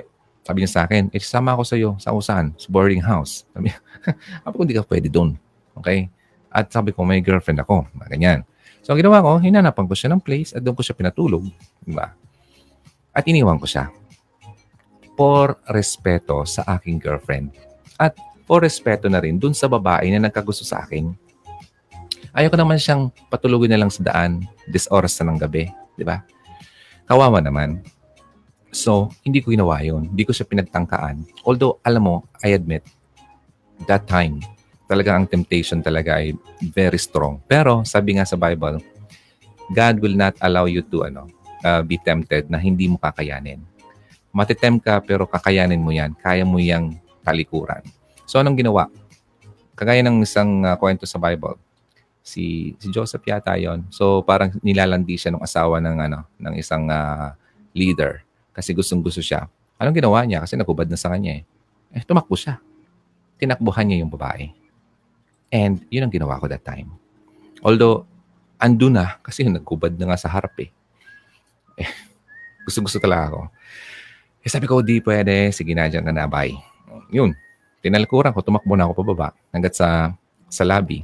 Eh, nagkataon, may nakausap ako sa lobby, kakilala ko ya. Ay, hindi ko naman kakilala, parang nakilala ako. So, yun. Inabutan pa niya ako. Nakabihis na siya. Sabi, sabi niya, sabi niya, na, balik dito. Sabi ko, wag, ayoko na. Uwi na ako, bahala ka na dyan. The following day, galit na galit sa akin. eh, wala akong magagawa eh. Iyayo ko eh. Parang ganun. Yun ang dapat namang gawin ng lalaki. Yung nandyan na yung temptation, kung talagang totoo yan sa'yo, kahit maghubad pa ang babae, hindi niya yan gagalawin para sa'yo kasi mahal na mahal ka. Ganun yun. Ganun. Napatunayan ko yun na mahal na mahal ko yun. First girlfriend ko kasi. Di ba? Kaya syempre love na love ko talaga yun. Eh, ang nangyari, ay, hugot. Ako yung, ako yung nagpakitano. Pero ako yung, uh, wala, naloko. So anyway, tapos na yun. Ah, ayoko nang balikan yan. Kasi hindi naman ako nagagalit. At uh, ayoko naman kasi, ano, uh, kumbaga ilagay siya sa spotlight. Basta na-share ko lang sa inyo. Okay, then number six. Yun, number six parang wala na. Wala, na, wala nang halaga ang relationship nyo sa kanya. Okay. So, Hugs, anong masasabi niyo sa mga senior ko sa inyo ngayong gabi? We're almost done kasi ang um, almost 12 midnight na dito. Basahin ko lang mga nandito. Thanks again sa mga nag-join ha. Yung mga first-timers dito, you can just uh, go back and watch our uh, replay and yung mga old, our previous ano, videos natin para mas uh, maintindihan niyo kung paano nag-start ang Hugot Radio. You can just go to uh, YouTube hanapin niyo yung uh, Hugot Radio, then subscribe kayo, then hit the bell icon para every time na may bago, manonotify agad-agad kayo. Okay? So, i-follow niyo rin itong uh, Hugot Radio sa Facebook, then hit uh, see first, then uh, hit the ano, all notifications. Ganun. Nandiyan yun sa, ano, sa, sa mobile app niyo ng Facebook. Hi, DJ Ron. Good evening. Watching you now sa Hong Kong more uh, knowledge I learned from you. Thanks a lot. Maraming salamat din. Yan naman talaga ang pinaka-ultimate uh, uh, goal or uh, mission uh, ng ano ng Hugot Radio na magkaroon kayo ng uh, mabuksan ng mga mata niyo. Okay, ako si Netsky. Sis uh, Josie, ayaw add till now. Di ko pa siya, di pa niya ako ina-add. Sino ba to? Oy, teka lang. Um, baka na problema kayo sa ano sa Hugs Philippines ha, yung group page wala nga po yung ano, uh, hindi talaga ma-access yun. Okay? And uh, kasi may problema yung ating account. Okay. Panoorin niyo yung ano, video ko kanina kasi nagkwento ako tungkol, tungkol doon. Okay, si Dayan uh, Facelo Takal, maraming salamat. True daw, true. And yung unang part, DJ, yung perfect. Oh, that's good. Good, good. Maganda, maganda yan, maganda yan. Okay, Annalie, watching sa Hong Kong. Annalie, join ka doon sa Hugs Philippines. Si Annie uh, Makauyam. Okay, DJ, tanong ko lang, dapat pa kung pag-usapan yung ex namin ni BF. Dapat kulang, ano ba yun? Ang liit. Dapat pa bang pag-usapan yung mga ex namin ni BF? Tama bang pag-usapan pa yon mga past relationship? Kung uh, nagiging uh, cause ito ng uh, pag-aaway nyo, kailangan yung pag-usapan. Pero kung ang uh, partner mo ay wala naman. Wala kasi yung value niya alam niya eh. Malakas yung loob niya na hindi naman siya magloloko at ikaw naman ay hindi magloloko sa kanya. Hindi niya, wala nang pakialam. Kumbaga, ang pag-ibig ay sadyang ganyan, tiwala sa isa't isa'y kailangan, dati mong pag-ibig wala akong pakialam. Mga ganun. Basta't mahal kita kailan paman. Kanta yan. Okay? Huwag kang mag-isip ng ano paman mga paliwanag mo'y di ko na kailangan. Ah, uh, yun, nakalimutan ko na iba. yun, mahal kita, pagkat mahal kita. Ganun. Kapag mahal ka na ng lalaki at talagang uh, di na kailangan yun eh. Dati mong pag-ibig, wala na siyang pakialam dun. Pero sabi ko nga, if it affects your relationship now at nagbibigay ng uh, ano sa inyo, parang friction, pag-usapan nyo. I-clear nyo sa bawat isa na wala na talaga yon. Yun yun. So, doon lang papasok yung pwede niyong pag-usapan yung past. Alright? So, wala tayo. Mr. Rowie Canlapan, paki-accept na lang si Messenger. Thank you. Mm, utang na loob mo pa sa guy, yung uh, iwan mo na yan. Nako, yeah, totoo yan. Honey baby ko, hello DJ, I'm watching uh, from Kuwait. Pwedeng magtanong. Opo, ano po yung tanong mo? Sige po, habang nandito pa tayo. Rosalie Chap, uh, tanong ko lang, yung boyfriend ko may kasama siya sa picture niya na nakahawak kamay, hawak kamay, nakahawak kamay yung babae sa kanya. Tapos sabi niya, kasama niya, wait lang ah, ang liit. Sabi niya, sorry ah, mahina ang mata ko ngayon. Bakit kaya? Sabi niya, kasama niya daw yun sa trabaho. Nasa Pinas siya at dito naman ako sa Kuwait. Okay? Ah, iwan ko ba yung loyal siya sa akin? Rosalie, magkahawak kamay. Lagi ba nangyayari? At yun lang ba ang picture na merong kasama yung babae? Ano bang ibang mga reason mo para mag-isip ka na may something doon sa kanila? Yun lang ba? First time? Wala nang di na nasundan? Kasi yung first time lang naman, wala ka naman iba pang uh, reason at poreba or uh, proof, ay wag. Paniwalaan mo siya. Okay? Na katrabaho niya lang yon. Pero, kung laging nauulit at lagi kang uh, may nakikitang mga other uh, signs na nagloloko siya, then, yun, posible pa. Kailangan pag-usapan yan. Di ba? Pero first time lang naman, sige, paniwalaan mo siya. Pagbigyan mo siya. Yun, yun lang masasabi ko dyan. Ria daw si wala tayo. Okay, Rosalie, ah, wag mo nang mag-jump sa conclusion kasi maraming uh, uh, namamatay sa maling akala. Okay, Sia, Sin, hello DJ. Maluku, uh, Cruz, totoo yan DJ Ron. Relate ako Diyan, yung ex ko, sabi niya wala na sila ng babae niya. Tapos tinanong, bakit may communication pa kayo ng babae mo? Tapos yun, malaman ko sila pa rin pala. So, iniwalayan ko na lang. Tama yan, Malu. Kailangan mo talang gawin mo. Gawin mo yun. Nahiwalayan mo na lang lalaking yan. Kasi nilalaro-lalo ka na eh. Di ba? Pangit yun. Hayaan mo na yan. At huwag mo nang balikan. Pag pinalakan mo pa yan, nako, hindi na tayo friends. okay, Malo. Sige lang. Tama yung ginawa mo. Huwag, lang, huwag mo nang iyakan yan. Pambira. Sayang luha mo dyan. From Taiwan po, shout out po please. Si Sia A. Sen, maraming salamat.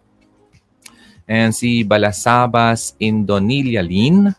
Pwede po pabati Idol DJ sa mahal ko. Uh, nasa Palawan siya. Na talaga si God, in God's will, siya na talaga in God's will. Salamat po ng marami. God bless you. Okay, thank you. Yeah, pagdasal mo lagi para yun. Tuloy-tuloy na yan. Okay, sis, wala tayo. And uh, Rowie Canlaban sis, wala tayong pasend po. Okay, nag-uusap sila tungkol sa kanilang uh, hugs uh, uh, GC. Mm, Lodi pabati naman. Two kids, okay please. Uh, si uh, Theody Jr. and Judy Ann Grace Gahum. Lodi miss lang kasi sila. Hu hu. Oh, hi kay Grace.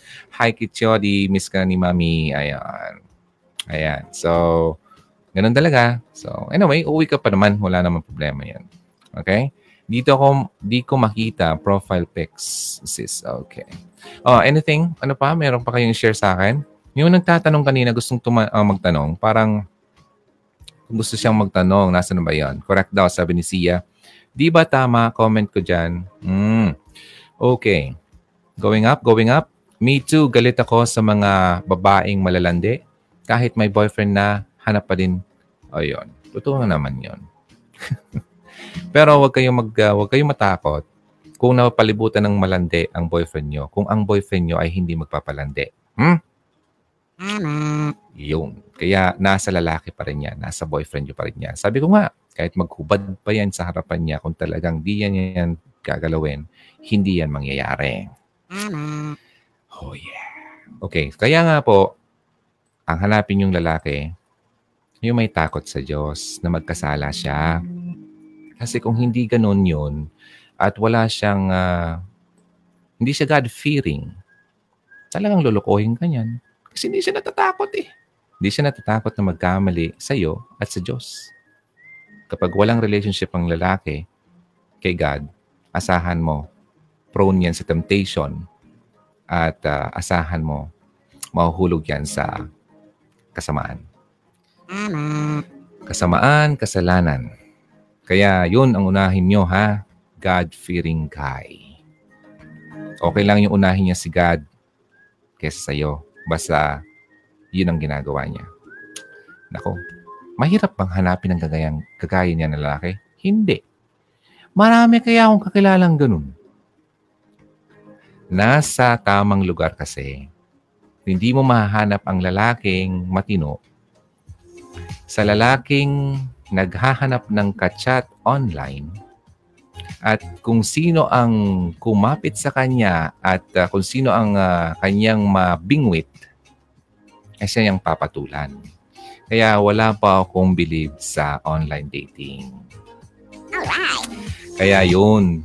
In the first place, why? Ba't siya nandyan? Anong ginagawa niya dyan? Bakit siya nasa dating site? Hmm? Hmm. Sa tingin nyo kaya? Oh, nung hindi po siya nakilala, sa tingin mo kaya, ano yung pinaggagawa niya? Ah, mag-isip-isip, ladies, ha? Kaya yun, wala. Ang vote ko dyan, ang rate ko dyan sa online dating, yung mahilig sa online dating na lalaki, mahirap yan.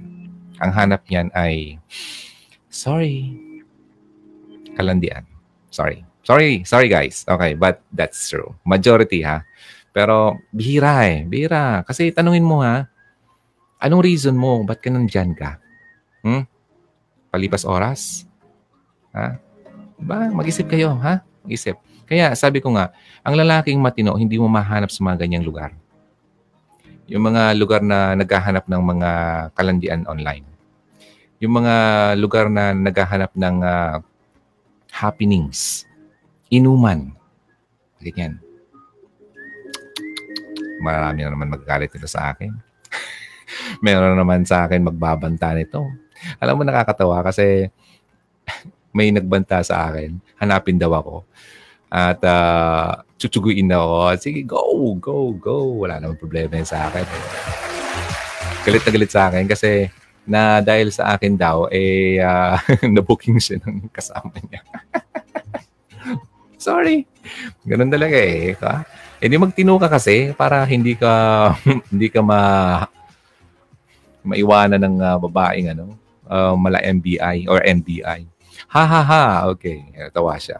Uh, na-add na po kita. Okay. Sige, usap-usap na lang kayo ya, yung mga gustong mag-add sa hugs uh, Hong Kong, Philippines, Riyadh, and Kuwait. Ayun. So, yun. Apat lang sila, no? Yeah, apat lang muna.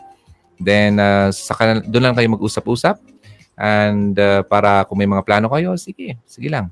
Sa, para naman, uh, kasi malapit na yung uh, December, di ba? Baka may mga plans kayo na mag-usap-usap, magkita-kita, para maibsan ng uh, uh, lungkot. Alam ko kaya malungkot ang ano, yung malayo, yung homesickness. Hey DJ Ron, evening. Nakahabol pa rin watching here sa Kuwait. Uh, paano ba mag-join sa Hugs Kuwait DJ? Paki-invite po. Oh, sino ba yung mga nasa Hugs Kuwait? Pakitandaan pong pangalan si Dion McBay. Okay? Paki-add naman po siya, please. Uh, Josie, maraming salamat. No way sa lalaking palamura.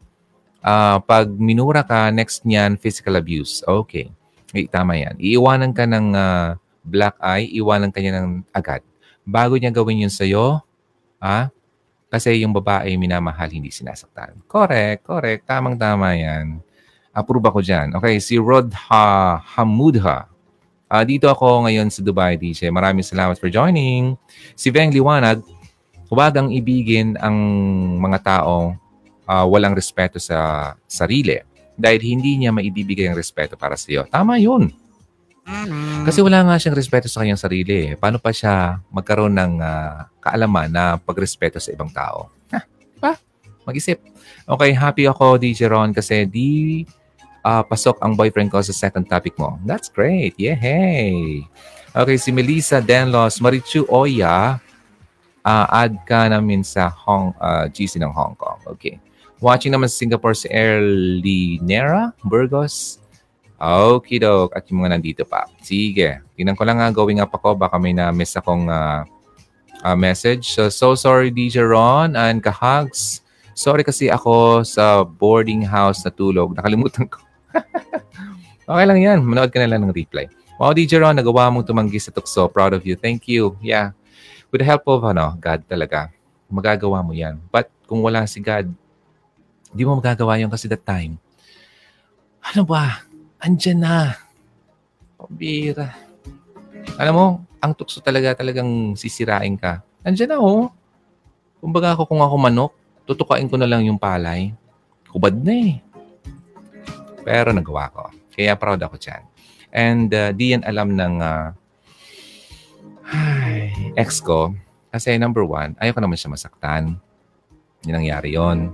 Pangalawa, hindi ko na yun na uh, sabi pa sa kanya kasi nauna na siyang nagloko. okay, wala na. Sorry. Ganun talaga eh. Anyway, um, ew, nakakahiya. Mm, yung mga girl na malalandi ng lalaki, ew, wala kang respeto sa sarili. Analiro Luma. Mm. Ay, naka. Maraming ganun talaga. So, lalo na nung ano, yung kabataan ko. Okay, nasa radio ako. Siyempre, alam mo na, um, madami talaga. Walang biro. Okay? Yung ibibigay sa'yo, yung kahit hindi mo hinihingi. Sa totoo, nung bago ako nagkaroon ng first girlfriend, nagkaroon akong first experience. Dahil din sa radio. Okay? And uh, I don't know kung na-share ko na to sa inyo. I was 21 and she was 16. Imagine that. And that time, wala pa akong relationship kay God. Kaya nahulog ako sa temptation. Ah, parehas kami walang alam. Parehas kami walang experience. Masyadong, masyadong ano tong topic natin? Masyadong ano, green. Ah, patumay ng magulang ang kailangan. Okay? SPG tayo. Anyway, 12 midnight na rin. So yun, um, before that, then nagkaroon na ako, after that, di ba, uh, nagkaroon kami ng ano nun, konting short, ano, samahan. Sila, gusto ako nung babae. Teenager, 16, imagine that. I was 21. Nasa radio na ako noon. And then, talagang, talagang, ah, iba eh. Bata pa ako. Then, alam niyo na, kapag ganun, mala, mala, ano, kailangan mong mag, mag-ayos eh. Nasa radio ka eh. Mala artistahin, mga ganun. Eh, kaya nga, ako, nag-interview ako noon ng mga artista, mga ganyan. Ah, hanas na. Well, ayoko na, ayoko na magkwento. Basta ganun, kailangan mong alagaan ang sarili mo kasi nasa entertainment industry ka. Tapos marami talagang magbibigay sa iyo ng ano, ng mga motibo. Yung mga gusto nang uh, ibigay lahat-lahat. Then, nangyari yon Then, after that, short uh, lived na naman yung samahan namin yon nagkaroon ako ng girlfriend. Doon, naging matino ako doon. Sa loob ng tatlong taon, halos tatlong taon, matino ako doon. Never ako nag-entertain. Kasi first girlfriend ko ngayon, inalagaan ko talaga. But the sad the thing was, siya ang hindi. So, okay lang yon Napatawad ko na siya matagal ng panahon. Malungkot kong isipin kasi may mga nangyari na nakakalungkot, nakakasayang, mga pinagsisihan mo, mga ganun. Na-mention ko na ito last time. Eh kasi ako nasa, may edad na ako ngayon. So iniisip ko dapat meron na ako sanang anak, meron sana akong pamilya. Sarap kaya mayroong anak. Kaya pag may nakita akong bata, na ano ako, naalala ko yon Naalala ko yung mga ganun. So yan. Mm, pero anyway, sabi ko nga, uh, talagang hindi na siguro pwede. Kasi wala eh, mali eh. Nandun na yun eh. Tapos nagkamali pa ako. Nagkamali pa kami lalo na. So hindi natuloy. Alright, so. Then after that, eh, nagkaroon na nga siyang problema. Then matagal na panahon bago ako pumasok sa relationship. Mga 10 years. Walang biro. 10 years. Ah, sobrang love ko siya eh. Um, parang ayaw kong ano, ayaw kong munang pumasok kasi ayaw kong maulit yon na ganon. Eh, pero ayaw ko naman sabihin, uh, isipin niya na dahil sa kanya lahat yon Hindi naman. Nag-ingat na lang ako. Okay? Kasi baka isipin niya, ang haba naman ng hair niya. Sampung taon ako hindi pumasok sa relationship. hindi naman. Partly, partly yes, yeah. Uh, that's true. Siyempre, mahal ko kaya. Pero hindi mo ang ano, partly din na uh, dahil sa ayaw ko nang uh, makasakit, ayaw ko nang masaktan. Kaya ganoon. Then meron akong mga friends-friends na lang without ano, um, ano talaga. Wala kaming um, relationship kasi ayaw kong pumasok. Pero after that, nung uh, pumasok naman yung uh, kalandian sa isip ko, ah, nagkaroon ako ng mga mga affairs. Okay? Sabi ko nga, ito na yung kwento ko sa mga previous uh, videos ko na uh, nandun pa kasi yung hate, hmm? yung galit, yung inis. Kaya sabi ko, aba, pero matagal ko bago, bago ginawa yun eh. Sabi ko, ba, siya lang ba? Ganun. Pero after that, yung first breakup namin, never ko talagang never akong pumasok, never akong nanggamit or uh, nanggamit ng iba. No. Ayoko. But nung patapos na yung ano ko, pain, nandun pa rin yung hate. Okay. Yung pain, wala na. Pero yung hate nandun. So, ang ginawa ko, yun, pinagsabay-sabay ko yung ano. Pangit nga, no? Di ba? Kasi yung mga nakilala ko after that, naging totoo sa akin. Nakakalungkot nga. Naramdaman ko yung lungkot nung uh, sila ang paisa-isa na wala. Ha? Nag-asawa na. ako na iwan. Kasi hindi ako naging seryoso sa kanila. Na, na, na nasa, nasad naman ako para sa, sa, sa kanila. Kasi nag-umasa rin naman sila sa akin. So, yan. Sabi ko nga sa inyo, hindi ako malinis. Hindi ako nagpamalinis dito. Okay? Kasi ginawa ko yung mga panlolokong yan. Kaya, sinishare ko sa inyo para hindi na kayo mabulag. Kasi, kumbaga, sa exam, na, na master ko yan. Kung paano ko gawin yan. Imagine that. Hindi nila alam na sabay-sabay sila. Master. Kaya, ayoko mangyari yun sa inyo. Kasi ako, nagbago na dyan. Okay? Nung nagbago na ako, okay? Ang masama, nagbago na ako, may nakilala ako. Akala ko totoo sa akin. Minahal ko naman siyempre ulit. Kung susumahin nga, parang mas mahal ko pa doon sa una. Diba? Yun nga, ang problema, pangit na naman nangyari. Hindi naman pala ako totoong mahal. Rebound lang pala talaga ako. rebound. Naging rebound ako. Okay, anyway, siguro, pinadama na rin sa akin, somehow, lahat ng bagay na nangyari sa buhay natin, may dahilan yan. So, I think, pinadama naman sa akin ni God na, oh, ganito ang naramdaman ng mga taong nabigo mo. Masakit, di ba? Ganon. Kaya naramdaman. Kaya siguro nangyari sa akin. So, okay lang din. Kumbaga, may lesson ako doon. Kaya, hindi naman ako galit sa mga gumawa sa akin ng masama kasi alam kong may dahilan yon. Lesson para sa akin, para matutunan ko yung mga dapat na ah, maintindihan ko sa buhay ko. Oh, di ba? Kung di yun nangyari sa akin, wala ako dito. Hmm. Hindi niyo ako nakilala. Wala akong segment na ganito. Wala akong ma-share sa inyo.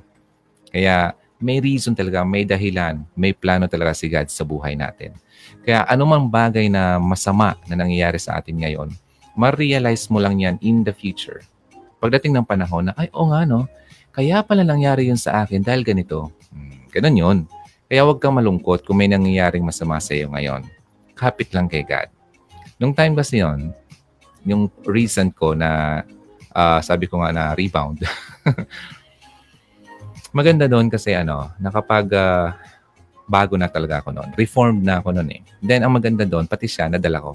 Mm uh, nadala ko siya na naturuan ko siya ng ano, ng mga nalaman ko. So, masaya ako at uh, na-open ko rin yung mata niya.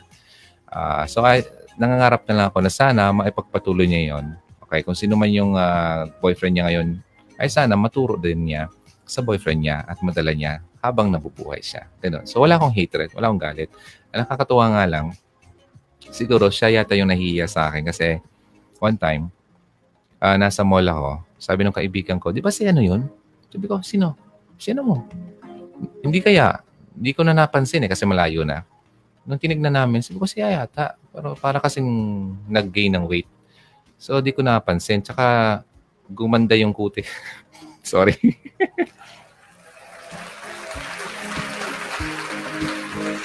Hindi. Uh, sa madaling sabi, mas gumanda siya ngayon. Okay, sige. Para fair. Uh, kaya hindi ko nakilala. Kaya lang sabi niya sa akin ng kaibigan ko, bakit? Bakit, bakit biglang umalis? Yun, nahihiya sa akin. Kasi may ginawa siyang mali sa akin. So okay lang din naman sana kung hindi siya tumalikod sa akin at uh, lumayo. Pwede ko naman siyang kausapin. Okay lang naman sa akin. Ako very, kung makita ko pa nga siya, baka kausapin ko pa siya. Okay lang naman sa akin yan. Eh, syempre, minahal ko din naman siya. At uh, may pinagsamahan naman kami, so okay din naman niya sa akin. Kaya nga naintindihan ko na kasi yung reason bakit hindi naging kami. Kaya wala akong galit. Sana maintindihan niya yun. Kaya kung magkita man kami, kung kailan man, uh, yun, okay naman yun. Sana, mag, sana maging okay na rin siya. Ako okay na ako eh. wala akong hatred, wala akong pain, wala akong burden. Masaya ako ngayon. Okay. Hindi, walang halong biro yan. Walang kaplastikan yan. Okay, so good job, Lodi. Tuloy ang mission mo. Thank you. How to join sa GC Newbie here? Oh, siya. Taga, taga saan ka, uh, siya? Anong, anong bansa na yung place mo ngayon? Love God first before your landi. okay, tama na, Lodi. May uh, maalala din ako. Oh, okay. Maalaala mo kaya Good job, Lodi. Okay, sige. Going up. And uh, I think, uh, para tapusin ko lang to, sometimes losing yourself is the best way to find who you really are. Thank you, Melissa, for sharing. Totoo. Uh, I was lost and now I'm found. Yay! Ay, ano yan, ha? Maganda yan, ha? Uh, it's a uh, biblical uh, phrase. Noon, wala ako. Lost. Hindi ko alam kung saan ako papunta. But ngayon, nahanap na ako.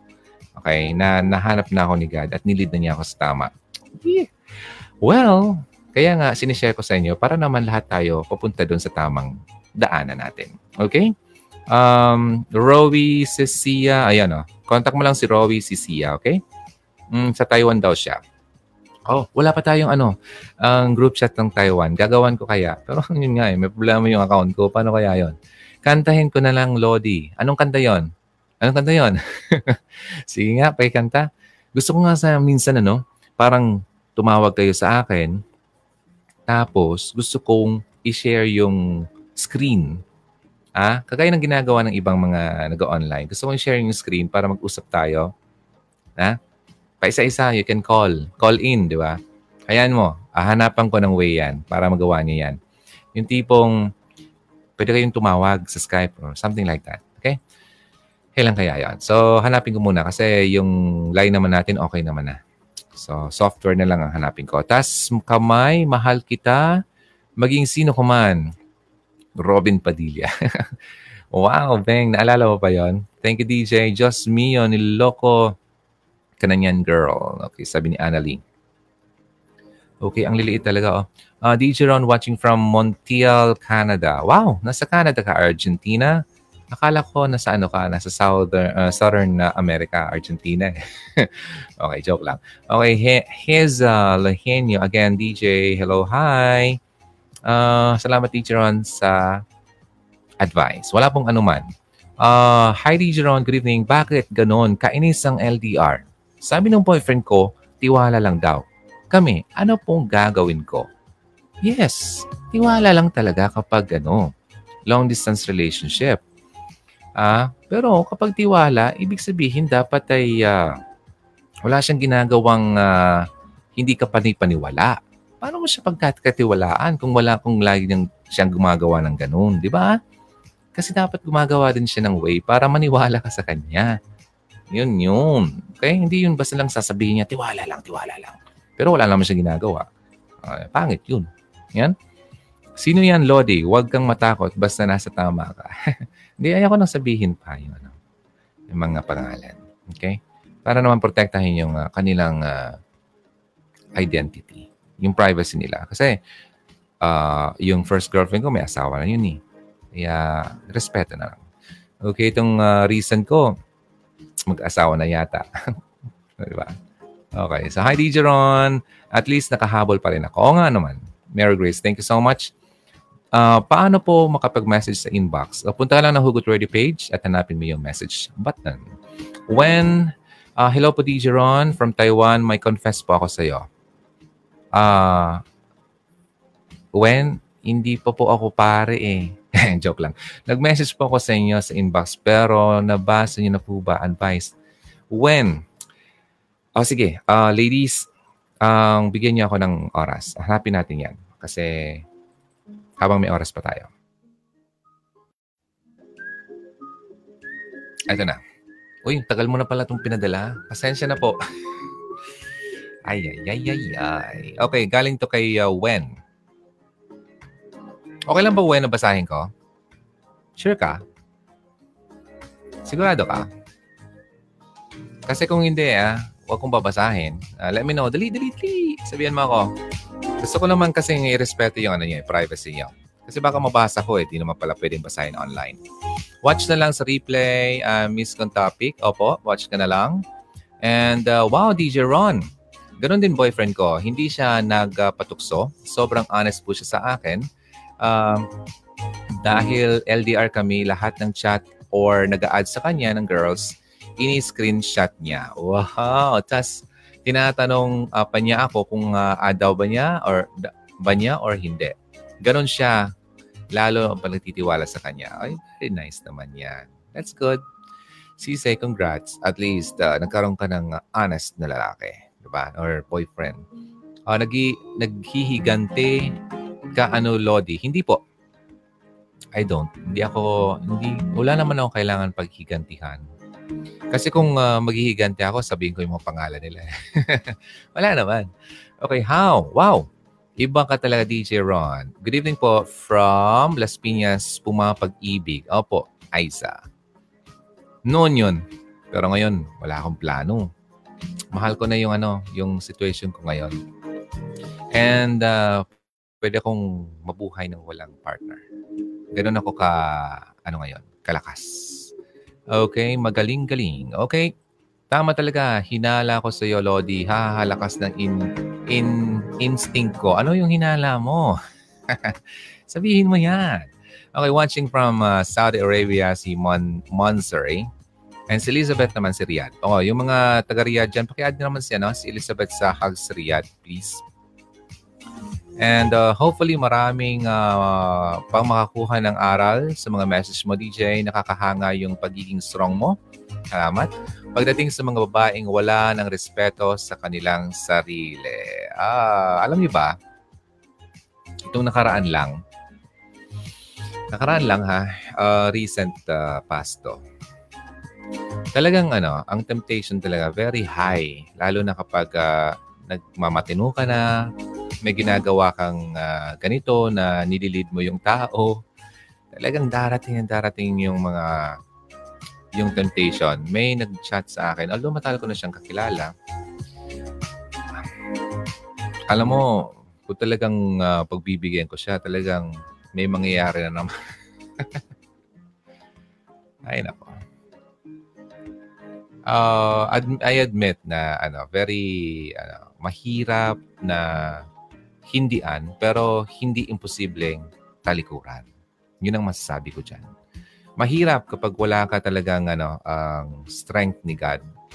Kasi yung strength ni God ang magbibigay sa iyo ng lakas para tumalikod sa, sa temptation eh. Kapag walang ganun eh, mahirap talaga. Talagang mahuhulog at mahuhulog ka. Andyan na siya eh. Anytime eh. Pwede ko naman siyang tignan. Pwede ko na lang siyang i-message at uh, kita na tayo. But since uh, I'm uh, walking the talk. Uh, uh, diba? Ganun. Sinusunod ko ang sinasabi ko. Okay? Yung pinipreach ko sa inyo ay uh, pinapractice ko. I'm practicing what I am preaching. Okay? Kasi kapag gin- ginawa ko yon ano pang saysay ng sinasabi ko sa inyo? Hindi isa akong malaking sinungaling sa inyo. Diba? Very tempting but sorry, no. Sabi nga sa Bible, kung hindi mo kayang pigilan ang sarili mo na magkasala, dapat mag-asawa ka na lang. Kasi ang tao, ang katawan ng tao ay very weak. Okay? At uh, syempre yung uh, sexual urge na yan ay uh, mahirap yan kalabanin. Kung sabi ko nga, wala sigad sa iyo. Now, kung talagang hindi talaga mapigilan at ayaw mo magkasala, hindi ka naman magkakasala kung ikaw ay magpapakasal at mag-aasawa. Okay? Pero kung kaya mo rin naman na pigilan na magkasala, sabi ni Paul, mas mabuti pang huwag ka nang mag-asawa. Kasi sa pag-aasawa ay makakaranas kayo ng pighati. Okay? At uh, kahirapan sa mundong ito. At yun ang gusto niyang mangyari sa atin na hindi na tayo mahulog pa sa kahirapan na yon. Kaya kung pwede, wag nang mag-asawa. Pero hi, kung talagang gusto niyo mag-asawa, hindi naman daw kasalanan mag-asawa. It's just better na hindi na lang mag-asawa. Pero kung hindi nga mag-asawa, nahuhulog ka naman sa temptation, di ba? At ah, parang may mga feeling mo mahuhulog ka sa ganyang tenta- ten- tentasyon, well, pakasal ka na. Para hindi ka na mahulog sa ganyan. Yun. Yun ang sinasabi dyan sa Bible. Alright? Now, basahin na natin. Asa- Saan ba to si Weng? Weng. Parang may nabasa ako. Ah, parang gusto niyang, okay, when PM mo po ako advice niyo. Okay, so wag ko na lang basahin. Okay, mabuti naman at natanong ko. Kasi babasahin ko na sana. mm, meron pa ba dito? Mm, nasa sayo naman yun eh. Kung gusto mong may paraan, kung ayaw mo, may dahilan, di ba? Trust God, sabi ni uh, Annalie Roloma. Ay, alam mo, kung mahulog din naman ako talaga sa temptation, sige, pakasal na lang ako para kahit gawin ko pa yan gabi-gabi, araw-araw. Kasi yun naman talaga ang tawag ng ah, ang katawan. The body is weak. Pero kung kaya mo pa talagang labanan yan, go, go. Sige. Ipaglaban mo yan. Ah, ang init yan ay ah, kaya yan na mahupa. kaya yan with the help of God. Pero sitwasy- sa situation ko ngayon, kailangan kong i-on ang aking aircon kasi mainit. Wait lang po. Going up, going up, then I think uh, we need to uh, uh, end this show kapag natapos na yung mga nanditong importante mga messages. Uh, I sad naman, sabi niya. Um, bata ka pa naman, DJ Ron. May girl po talaga para sa'yo. Mas masarap po magkapamilya ang sarap pakinggan lahat ng advice nyo. Ang dami ko din natutunan, more power and blessing to come sa inyo. Galing yan kay Aiza. Maraming salamat, Aiza. Lodi, masarap maging single. Totoo yan. Masarap kaya. Kasi yung tipong wala kang iisipin na magalit sa'yo, yung tipong uh, uh, mag-control sa'yo. Pero masarap din naman yung meron kang anak, may family ka. Basta kung yung kapareha mo talaga ay uh, design para sa iyo, yung naintindihan ka, yung alam niya yung uh, respetong ibibigay niya sa iyo, pagmamahal at lahat-lahat ng mga qualities na dapat meron siya bilang isang uh, good husband, then go, pakasalan mo. 'Di ba? Masarap 'yun kasi magkakaroon kayo ng uh, happy family. Pero kung ngayon pa lang magka-boyfriend, girlfriend pa lang kayo ay uh, wala nang respetuhan, edi wag na. Wag na lang. Sayang panahon mo dyan. Okay, decide now while still young. Wag naman 80 years old, teacher. let's see, let's see, let's see, let's see.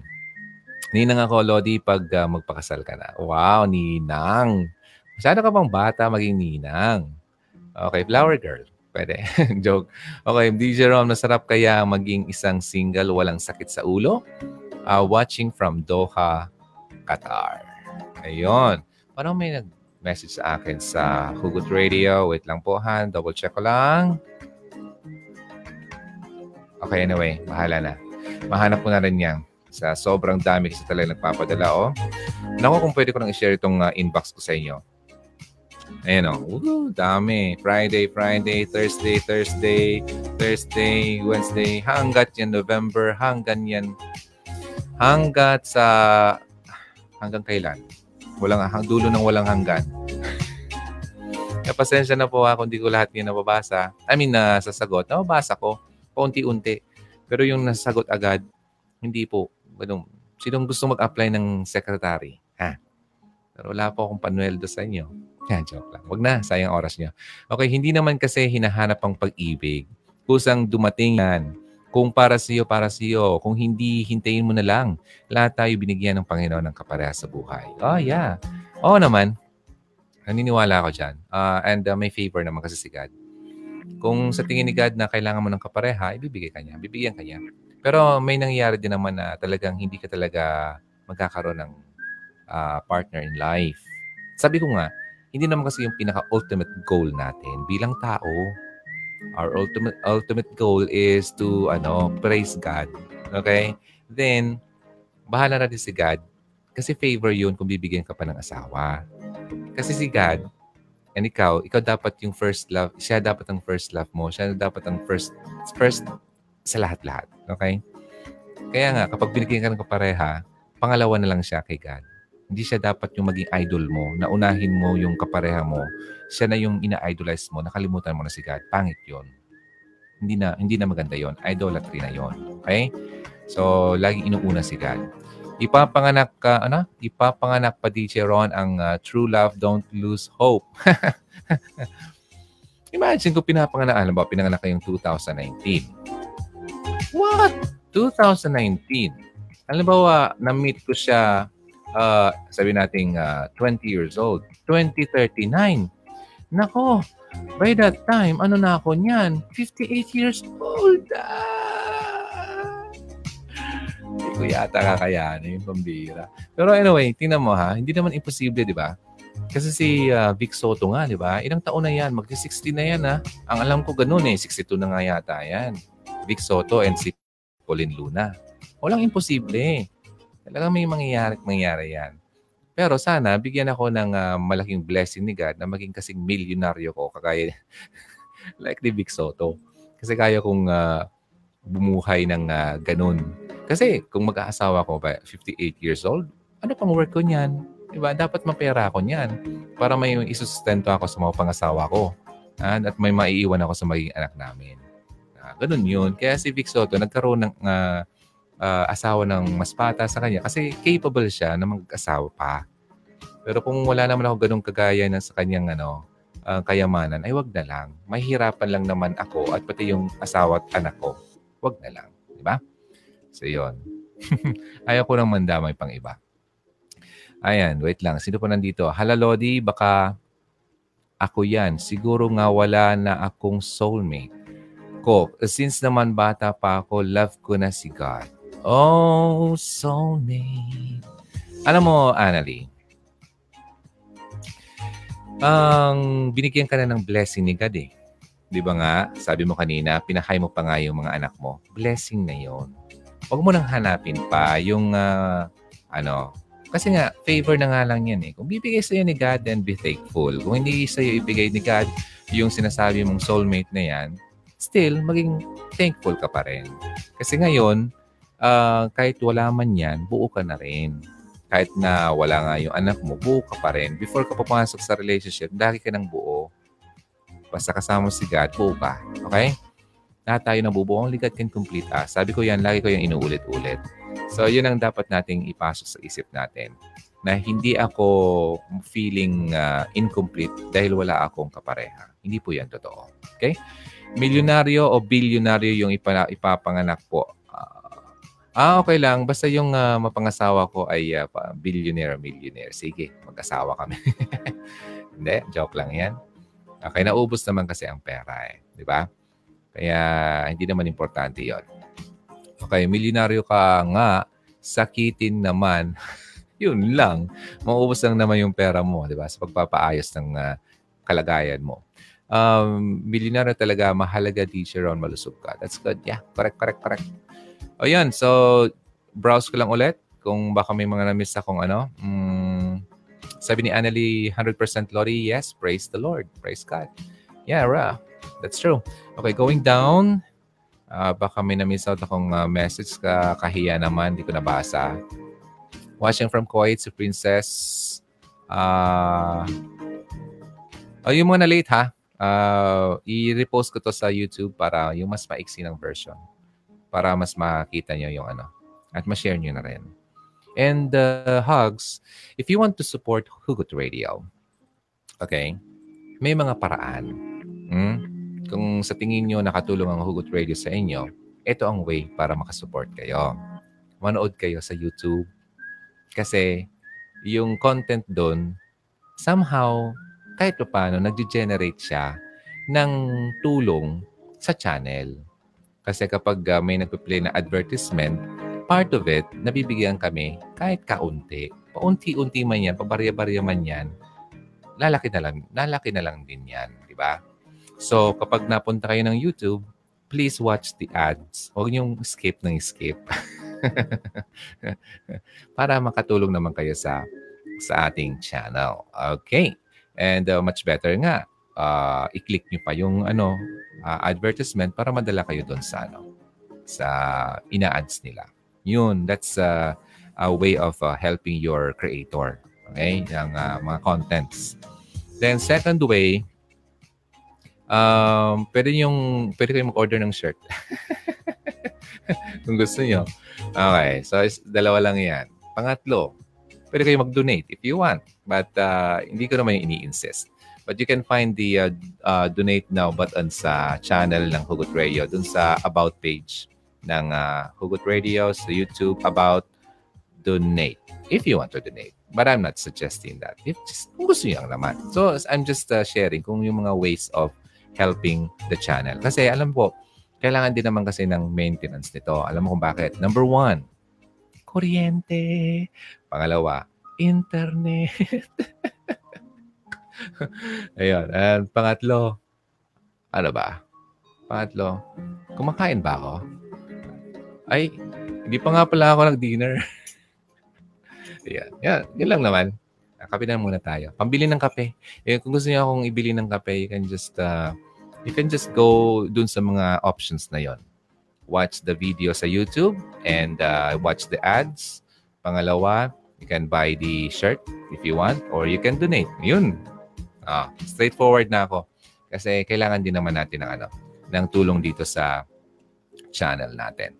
Okidoke. So, what else? Sino pa mga nandito? Um, ayun, kanina may nag-message pala kanina. Ang nandito lang kami, Lodi, para sa iyo. Walang iwanan. Nakaka-inspire kasi may mga lessons to learn kami nakukuha sa mga mensahe mo. Galing.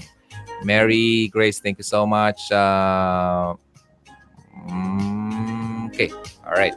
And going up, going up, yung, yung kaka-join lang ngayon eh, kasi dumadami yung ah, nanonood. Ang topic natin ngayon ay mga signs na hindi siya manloko. At ah, yung second uh, part nito ay ah, mga signs na hindi nga siya nagloloko pero hindi naman siya loyal sa iyo. So panoorin niyo ng replay or best nito ay ah, panoorin niyo sa, sa YouTube. Sabi ko nga, if you want to help ah, us, us, okay, itong channel natin, go to YouTube and watch the video there. Okay? Meron tayo doon na at least somehow ma makakatulong yon sa channel natin. Okay. Ayun. Ano pa nga ba? Mahirap kasi mahirap kasi maging isang guwafo. Di, Ron, ang daming tumatawag. Ah, okay. Well, totoo naman yun na maraming tumatawag pero hindi naman ako gwapo eh. Kasi kung gwapo ako, bakit ako niloko? Hugot. Hugot. So, Hmm, tingnan mo na. Nagtatama siya ng wala sa oras. Okay, so ayan, maraming salamat sa pagpapasaya sa akin at sa pagstay sa akin ngayong gabi. Uh, hi, teacher, I'm watching from Kuwait. Okay, yung mga taga Kuwait, join na lang kayo sa Hugs, ha? Uh, need po ng advice mo. Aisa, ano po yung problema? Nabasa ko na ba yung ano mo? Hmm, paano po mag-message sa inyo? Ayun, sabi ko nga, punta ka na lang ng Hugot Radio, ha? And uh, pas- padala mo na lang yung PM mo doon sa akin. Okay, hugs. It's 12.30 now. Almost. Uh, kasi 12.29 na dito uh, sa Philippines. And uh, kung wala na kayong ibang uh, i-share dito, uh, sama-sama na lang tayo ulit next time. Pero wait lang. Kasi yung mga, check ko lang muna yung mga first uh, messages dito sa inbox. Baka mayroon tayo dito pwedeng uh, basahin ng bago tayo umuwi. Ay, magsiuwian. Uy, eto nga oh. Sige. Samahan niyo ako. Madalian lang to. Someone from, tawagin natin siyang Amor. Kuya, pwede po magtanong. First time kong basahin to. Please po, pakis... Sorry ah. Sabi ko na nga di pwede basahin eh. Please po, pakisecret po lang mga viewers niyo ang info ko. Sorry. Hindi pwede to. Wait lang. I-ano ko lang muna to. Okay, hanap tayo ng iba.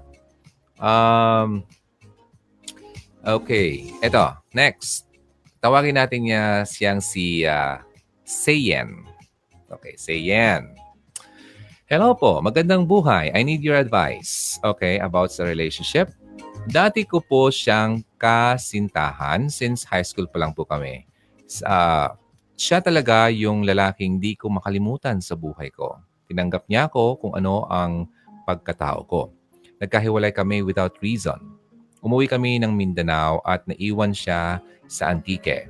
At doon na nawala na kaming communication. After 21 years, sinearch niya ako sa Facebook hanggang sa bago bagong kami ulit. Oh. Then, napadala siya ulit after several days. Ah, ah, okay. Second part. Ngayon, three years na kaming nagsasama ulit. Minsan nag-away kami, nagkatampuhan. Hmm. Okay.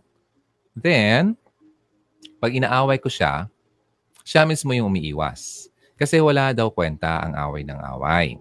Nag-effort siya. Lahat ng mga plano niya, kasali ako. Uy. Pero bakit di ko ramdam na mahal niya ako?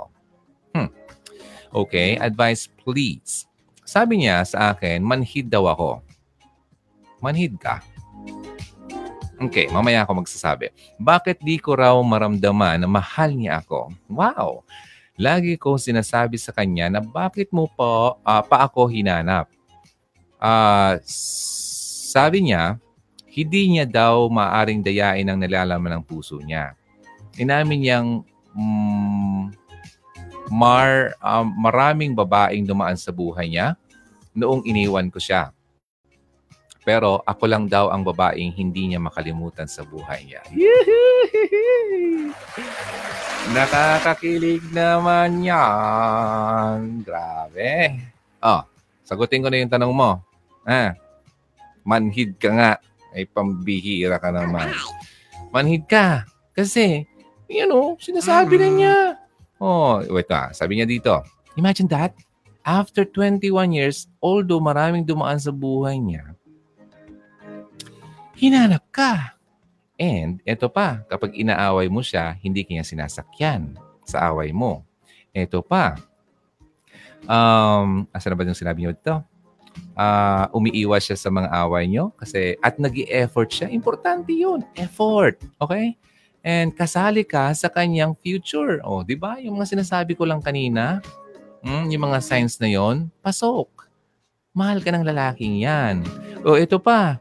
Sinabi niya sa iyo talaga na maraming dumaan na babae sa kanya. O, honest. Pasok. Oh, ngayon ang tanong mo kung manhid ka, ay manhid ka. Manhid ka nga. O ngayon, ang problema ganito. Sa tingin ko ganito, iba ang love language mo. Kasi hindi mo nararamdaman na yung ginagawa ng lalaki sa iyo ay pagmamahal na talaga. Ang ginagawa ng lalaki sa iyo ganito, effort, acts of service, pinapakita niya sa iyo, nagsiservisyo sa iyo. Pero sa tingin ko, ang gusto mo, I don't know ah, tingin ko lang ah, kasi sa love languages, lima yon manood kayo kung hindi nyo pa napanood. Ayaw kong sabihin lahat. Kaya pag sinabi ko, hindi nyo pa panoorin. Eh. Basta isa doon, acts of service. Ginagawa niya. Pero walang epekto sa'yo. Iba yung love language mo. Sa tingin ko lang, sa tingin mo, gusto mo ba sa lalaki yung nirarikaluhan ka? Baka yun ang love language mo. At di ginagawa ng lalaki. Kaya hindi mo na-appreciate hindi mo na-feel na mahal ka niya kasi wala man lang siyang binibigay sa iyo. Wala ka man lang nasabi dito na binigyan ka ng kahit ano, di ba? Kahit na bato na napulot sa dalampasigan. Di ba? Wala. So yun. I think yun ang love language mo. I-identify mo ang love language mo at ipaalam mo yan sa kanya. At dapat din alam ng lalaki yung love language niya para yun naman ang gawin mo sa kanya. Ano? Give and take. Di ba? So, yan ang masasabi ko sa iyo. Kasi sa tingin ko, mahal ka ng lalaki. May pagmamahal. Kasi kung walang pagmamahal tong lalaki sa iyo, bakit ka pa hanapin? Di ba? So, ba't pa siya magtsatsaga sa iyo? Hindi. Di ba? Oh, mahal ka niyon. Okay? So, yun ang masasabi ko dyan. Alright? So, so, ano ba, si Yen ang tawag ko sa iyo, pero hindi yan ang totoo niyang pangalan. I-forward ko na lang tong video ko sa iyo para mapanood mo siya. Okay, wait lang. Watch this video na mention kita sa huli. Ang dami kasi talaga eh. Kaya gina- ganun na lang ginagawa ko eh. Pasensya na po ha. Okay, yan. Sige. Then, itago ko muna to kasi baka magano siya. Gusto niyo pa? Gusto niyo pa ba? Send some hearts and likes please kung gusto niyo pang magbasa ko dito. Ang dami. Hindi tayo mauubusan kahit magdamag pa tayo dito. Okay, more. Okay. Ito, ito, ito. Uy, mahaba. Nako, nako. Tawagin natin siyang si... Sige, Marie na lang. Marie, Marie, Marie. Okay, hello DJ. Please pray for me. Kaka-break lang po namin ng boyfriend ko. Ah, okay. Last September 10, 2018. But it feels so bad pa rin. The pain is so great. Parang mamamatay na po ako. Nakipag-break po kasi ako sa boyfriend ko kasi po LDR po kami. Wait lang ah. Ano mo, dito pa lang na, nalito na ako sa'yo eh. Ikaw yung affected pero ikaw yung nakipag-break. Parang ang hirap. Ano ang labo mo naman? Okay, wait. Sige, continue tayo. Nakipag-break po kasi ako sa boyfriend ko kasi LDR po kami. Dito po ako sa Baguio, sa Manila po siya. Ay, ang lapit naman ah. Ha? Four hours lang naman yung difference nyo eh. Nagiging Batanggenyo na ako eh. okay, so naging masaya po kami for the first six months. Pero nung nalipat na po siya sa Manila para mag-aral ng medicine, nagbago na po siya. Okay, may dahilan. At naging cold. Humingi po ako ng oras sa kanya kahit one text a day or three-minute call a day. Uh, naawa naman ako sa iyo. Bigla. Kasi naintindihan ko naman po condition niya. Pero, bihira po niyang magbigay ng oras. Kaya po nakipag-break po ako. Sobrang sakit po sa akin ang nangyari kasi mabilis lang po siyang bumitaw. Nung nakipag-break po ako, ay, hindi naman lang po siya naghabol at nakipag-exchange po ng matagal na conversation namin. Feeling ko po, hinihintay lang po niya na makipag-break po ako. Hmm. Tinamaan ako dun sakit ha. Mas bata po siya ng 8 years. I see. Kaya pala. Okay. Ang boyfriend ko po, 31 po ako at 23 years old po siya. 8 months po kami sa relationship, 6 months na nagkasama, 2 months LDR. Ano po ang masasabi niyo sa age gap po namin? At sa tingin niyo po ba, immature po ang relationship namin? Maraming salamat po sir at dahil po sa Hugot Radio niyo, laking tulong po sa amin emotionally um, sa mga broken. Yung uh, kaibigan ko rin po, uh, nag-recommend po sa radio nyo, mala- malapit na rin pong suicidal love noon. Uy, uy, uy, uy. Pero nung nakapanood po uh, sa iyo sa YouTube, nabuhayan po ulit ng wow siya. Kaya God bless po, sir. Ano ba, nakakatawa. Yan ang gusto ko laging ano, ma mabalitaan ng mga ganyang mga balita. Di ba? Nang dahil sa ganitong uh, video na ginagawa sa Hugot Radio, nasa-save sila. Lalo sa pagpapakamatay. Imagine that. Wow. Thank God. Praise God. Ayun, balik na tayo kay Marie. Marie. First, sasabihin ko sa iyo, tama yung ginawa mo. Okay? Yung una, ang una, nag-jump ka ako sa conclusion, nakala ko ganun. So, yeah. Tama na yun. Kasi ganito. Wala nang oras sa iyo, di ba? Then, humihingi ka, hindi niya ibinabalik. Hindi niya binibigay. Yung love language mo, quality time. Hindi binibigay ng lalaki. At kaya nga, hindi mo ma-feel talaga na mahal ka niya kasi wala yung quality time na hinahanap mo sa kanya. Yung lalaki, 8 years ang gap niyo, younger siya sa'yo. Napunta ng Manila, sa totoo po, sa ganyang edad, 23 years old siya, Aaminin ko sa inyo, when I was 23, masyado akong babaero. 21, 22, oh, 23. Hindi, after nung naging ano pala kami, 21 ako nagka-girlfriend, 23, hindi naman babaero to the point na pinapatulang ko. What I mean wa, uh, is, ano, yung tipong nag entertain ako.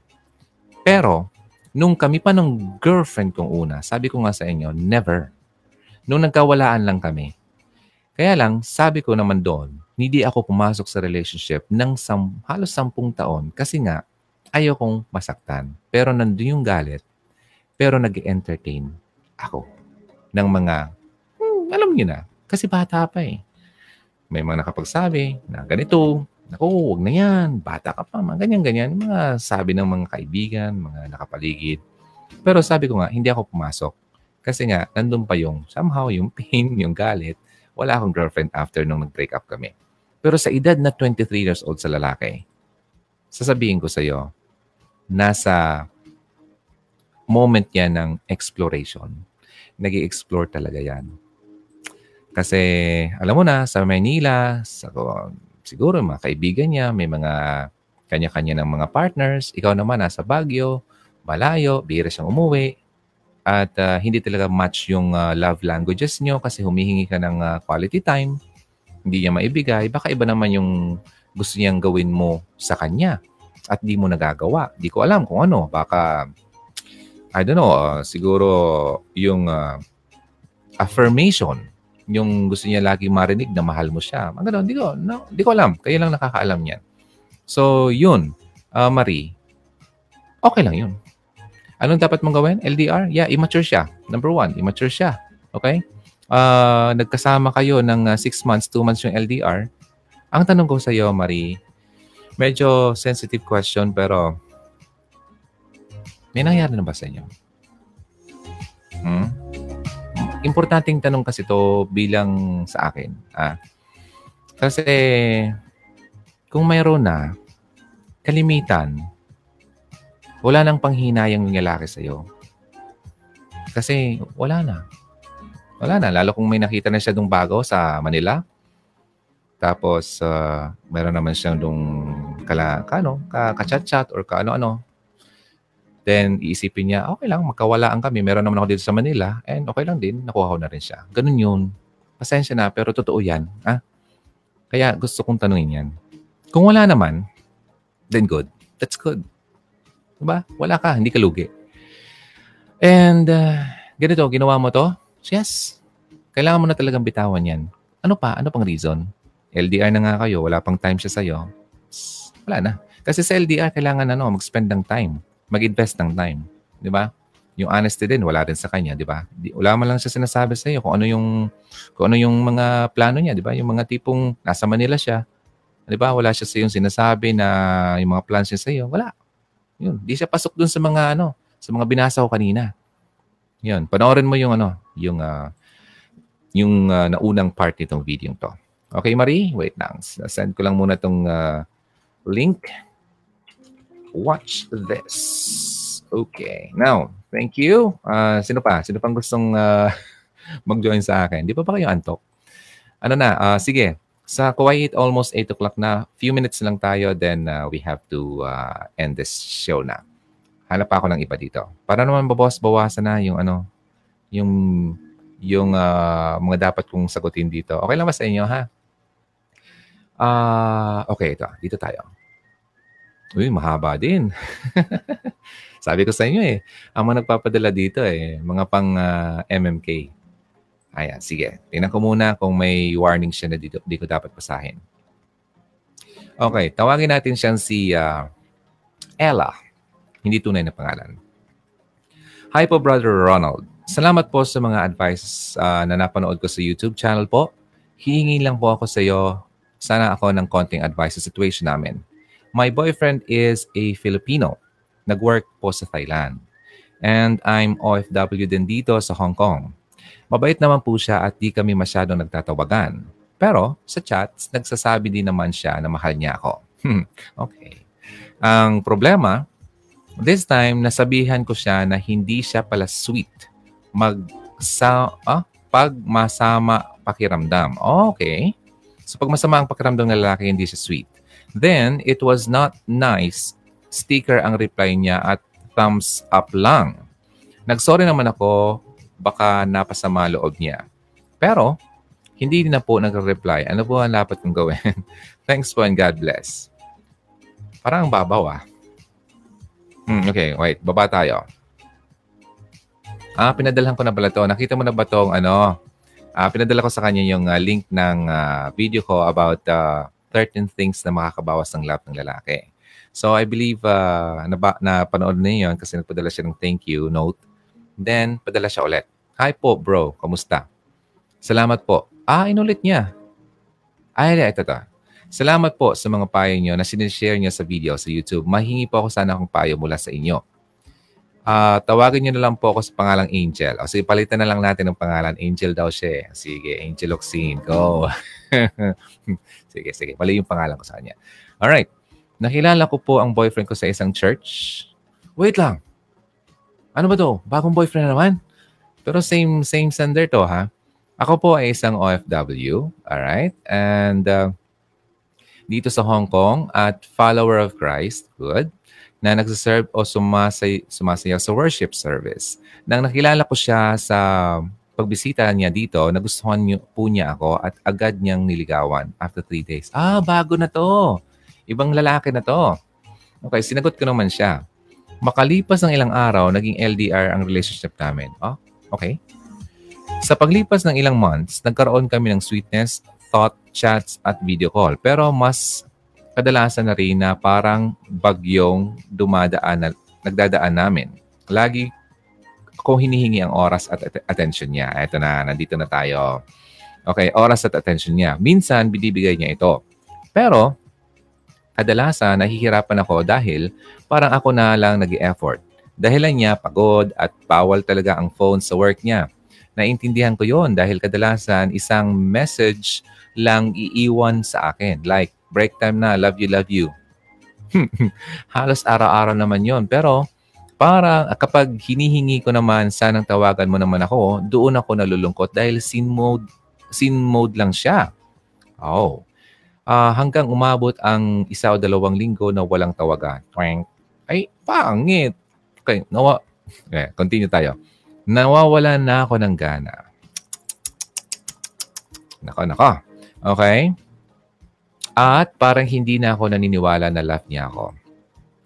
Kapag ang message niya ay parating love you at kain tayo, ngayon naman wala na talagang chat. Ano po ang dapat kong gawin? Tatalikuran ko na po ba? O patuloy ko pa siyang pagpapasensyahan? Salamat po. Napakinggan ko po ang uh, signs na dapat na siyang talikuran. Ay, good. May prayer na kung hindi siya talaga para sa akin, huwag na kami magtagal. Salamat po ng marami. Okay, Angel. Mabilisan lang tayo. Ang love language mo ay iba. Hindi mabigay ng lalaki. So, yun. Ang love language kasi importante eh. So, quality time ang hinahanap mo sa lalaki at hindi mabigay ng lalaki. And lumayo siya at parang wala rin siyang uh, pakailam na sa'yo. Di ba? Hindi na siyang effort. Di ba? Pagod, laging pagod. Uh, bawal daw lang pagtawag. Mga ganyan. Wala na yun. Di ba? Um, kasi ito, ang lalaking totoong nagmamahal, hindi niya hahayaan na ma-feel mo na ikaw ay mawala na ng gana sa kanya. Aalagaan niya ang nararamdaman mo para hindi ka mawala. So, bilang lalaki, masasabi ko na itong lalaking ito ay wala naman talaga na pagmamahal na sa iyo. Hindi nga lang talaga siya makapag-initiate ng breakup. Kaya sabi ko nga sa inyo ladies, karamihan sa lalaki ay hindi kayang mag-initiate ng breakup. Okay? So yun. Kaya anong dapat mong gawin? Pagpapasensyahan mo pa ba siya? Hindi na. Tama na. Okay? Sayang ang panahon mo. Okay? Huwag mo nang uusin ang oras mo dyan. Kasi sa tingin ko, wala din naman yung mangyayari. Magsasayang ka na naman ng oras dyan. Ganun din naman ang mangyayari dyan sa inyo. Kasi kung talagang gusto niyang baguhin ang sarili niya, gusto niya maging okay kayo, at gusto niya maging kayo talaga in the end, gagawa siya ng effort. Okay? Para hindi ka mawala sa buhay niya. Okay? Hmm? Yun. Ang masasabi ko sa iyo, Angel. Okay. Padala ko lang muna itong uh, um, link ko sa iyo para mabasa mo. Ay, mapanood mo pala. Okay, watch this. Okay, ladies, anong masasabi niyo sa mga sa mga nag-send sa atin? Okay, wait lang. Basahin ko lang mga nandito. Hi, DJ Ron, watching from Kuwait. Si Ashel. Uh, hello, good evening po, DJ Ron. I'm here in Riyadh. Masaya po makinig sa mga at manood ng mga advice mo. At the best talaga, idol. God bless you po at advance Merry Christmas to you, my favorite DJ. Thank you, uh, A. Chanel. A. Chanel. Yeah, thank you so much. Likewise din. Uh, advance. Merry Christmas sa inyo. Diyan sa lugar mo. Annalie, hahaha, yan ang walang kwentang LDR. okay, sige. Jen. Hello, DJ Ron from uh, Cyprus. Hi, Jen. Maraming salamat. Ah, kaya nga more nasasaktan yung girl, Lodi, pag may sex nang nangyari. Okay. Tungkol naman dyan, ladies, meron akong video about uh, bakit mahirap mag-move on. Okay? And ano ang soul ties. Panoorin nyo yon ladies. Importante yun, ha? Iba yun sa ano, mabilis sa paraan ng pag-move on. Ito, itong mabilis sa paraan pag-move on, kung gusto mo na talaga mag-move on. Pero yung isang topic is, bakit mahirap mag-move on? Doon ang uh, dahilan ko. Tips ko sa inyo at i-share ko sa inyo kung bakit talaga mahirap mag-move on. Okay? Para mas naintindihan nyo. Okay? Uh, ala eh, may uh, pagkabatanggen nyo pala ring DJ eh. yeah, hindi naman. Hindi naman ako magaling mag hindi naman ako marunong. Yun lang alam ko yung uh, yung tunog na yan. Good night, DJ Ron. Need to sleep na. Okay. May work pa bukas. Panoorin ko na lang yung YouTube. Good night. Hugs. God bless. Okay. Thank you, Risa Ruiz and Rio. So, ladies and gents, yung mga ditong lalaki na hindi nakikipag-interact kasi karamihan sa lalaki ay uh, mga silent lang yan, mga lurkers lang yan, nakikinig lang yan. Pero nag, uh, nagbabantay yan at uh, nakikinig naman yan. Hello DJ, Tabada Francis, thank you for joining. Uh, first time ko makakita yata ang pangalan mo dito. Mga first timers dito ha, ito ang Hugot Radio. Please uh, ano, subscribe na lang sa Hugot Radio channel natin sa YouTube para lagi kayong updated. Saan ko po malalaman advice po? Sensya na po. Ha ha ha ha. DJ. ah, dami dami. Nakakatuwa. Okay, overwhelming. Okay, nakakatuwa. Okay, and sino pa man nandito before we go? Uh, okay, uh, hello DJ Ron watching from Kuwait. Um, kaya lang ang liliit kasi talaga o pambira. Ano? Sorry ha, kung medyo nahihirapan ako magbasa. Okay, wala namang iba. Good night, DJ. Okay, good night. Sa YouTube na lang ako, DJ Ron. Manood kasi di ko naabutan ng live mo. Conflict kasi sa duty ko. Uh, okay lang yon lean-lean. Yeah, sa YouTube ko na lang. Then, uh, i, ano ko to? I-splice ko to para mas magandang i-digest. Mas madali siya. Okay? Anything? Wala na po ba? Ayan. Maraming salamat ha. Sa susunod ulit ha, sabayin niyo ako ha. Marami tayong babasahin. Marami tayong uh, pagsasaluhang mga kwento. Okay? So, maraming salamat ha sa mga nag-join dito. Maraming salamat sa mga nag-share ng video natin. And again, ito po si Ronaldo ng Hugot Radio. First time mo dito? Yeah, welcome. At sa mga bumabalik-balik, sobrang thank you talaga. Ayan na, pakishare nyo rin sa mga kaibigan nyo hindi pa nakakaalam para makatulong naman tayo sa iba. Okay? So yung mga ways to uh, help uh, the channel. Number one, watch the videos sa YouTube. Pangalawa, you can get the merchandise if you want or you can donate. Tatlo lang naman yan. Alam mo mas madali sa inyo, yun na lang gawin nyo. Wala akong i-suggest. Okay, thank you so much ladies, hugs, and gents. Okay, my name is Ronaldo sa Hugot Radio. Don't forget ang tagline natin. Alam niyo ba? Hmm. May mga nagjo-join sa Hugs Philippines sa chat room. Yun nga na nasira. Sana maayos ko pa. May three questions ako doon. Maraming gusto mag-join. Ni isa, walang sinasagot. Hmm? Anong tagline natin? Lagi kong sinasabi. Sino ba ako? Ano bang tawag ko sa inyo? Ang dali-dali kaya. Kung lagi kayo nanonood ng Hugot Radio, madali naman yung ano, sagutin. Kaya marami ako doon na hindi na-accept kasi sobrang dami nag-join. Hindi naman sinagot yung tanong. Kaya ganun. Tandaan niyo yung, ano, ha, yung mga sinasabi ko dito para na-filter ko yung mga gusto mag-join sa group page natin. Hello, DJ Ron, watching here sa Kuwait. Nice topic. Love it. Honey Heart, thank you. Nakahabol ka. And communication and physical touch, quality time. Meron pang isa. Ha, dalawa pa nga eh. Uh, baka may iba na siya. Okay, yeah. Posible nga. Okay, wala na bang iba? Let me just double check before we leave. Good night po.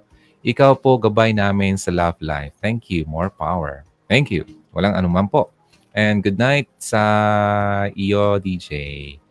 Okay. Okay, good night na daw. Lahat na sila nag-good night. Maraming salamat. Have a nice uh, day para bukas. And sweet dreams tonight. Okay? God bless. And don't forget to pray before you uh, sleep. And syempre, tomorrow, pray ulit para maganda ang uh, araw mo the whole day. All right. God bless. Bye. Thank you.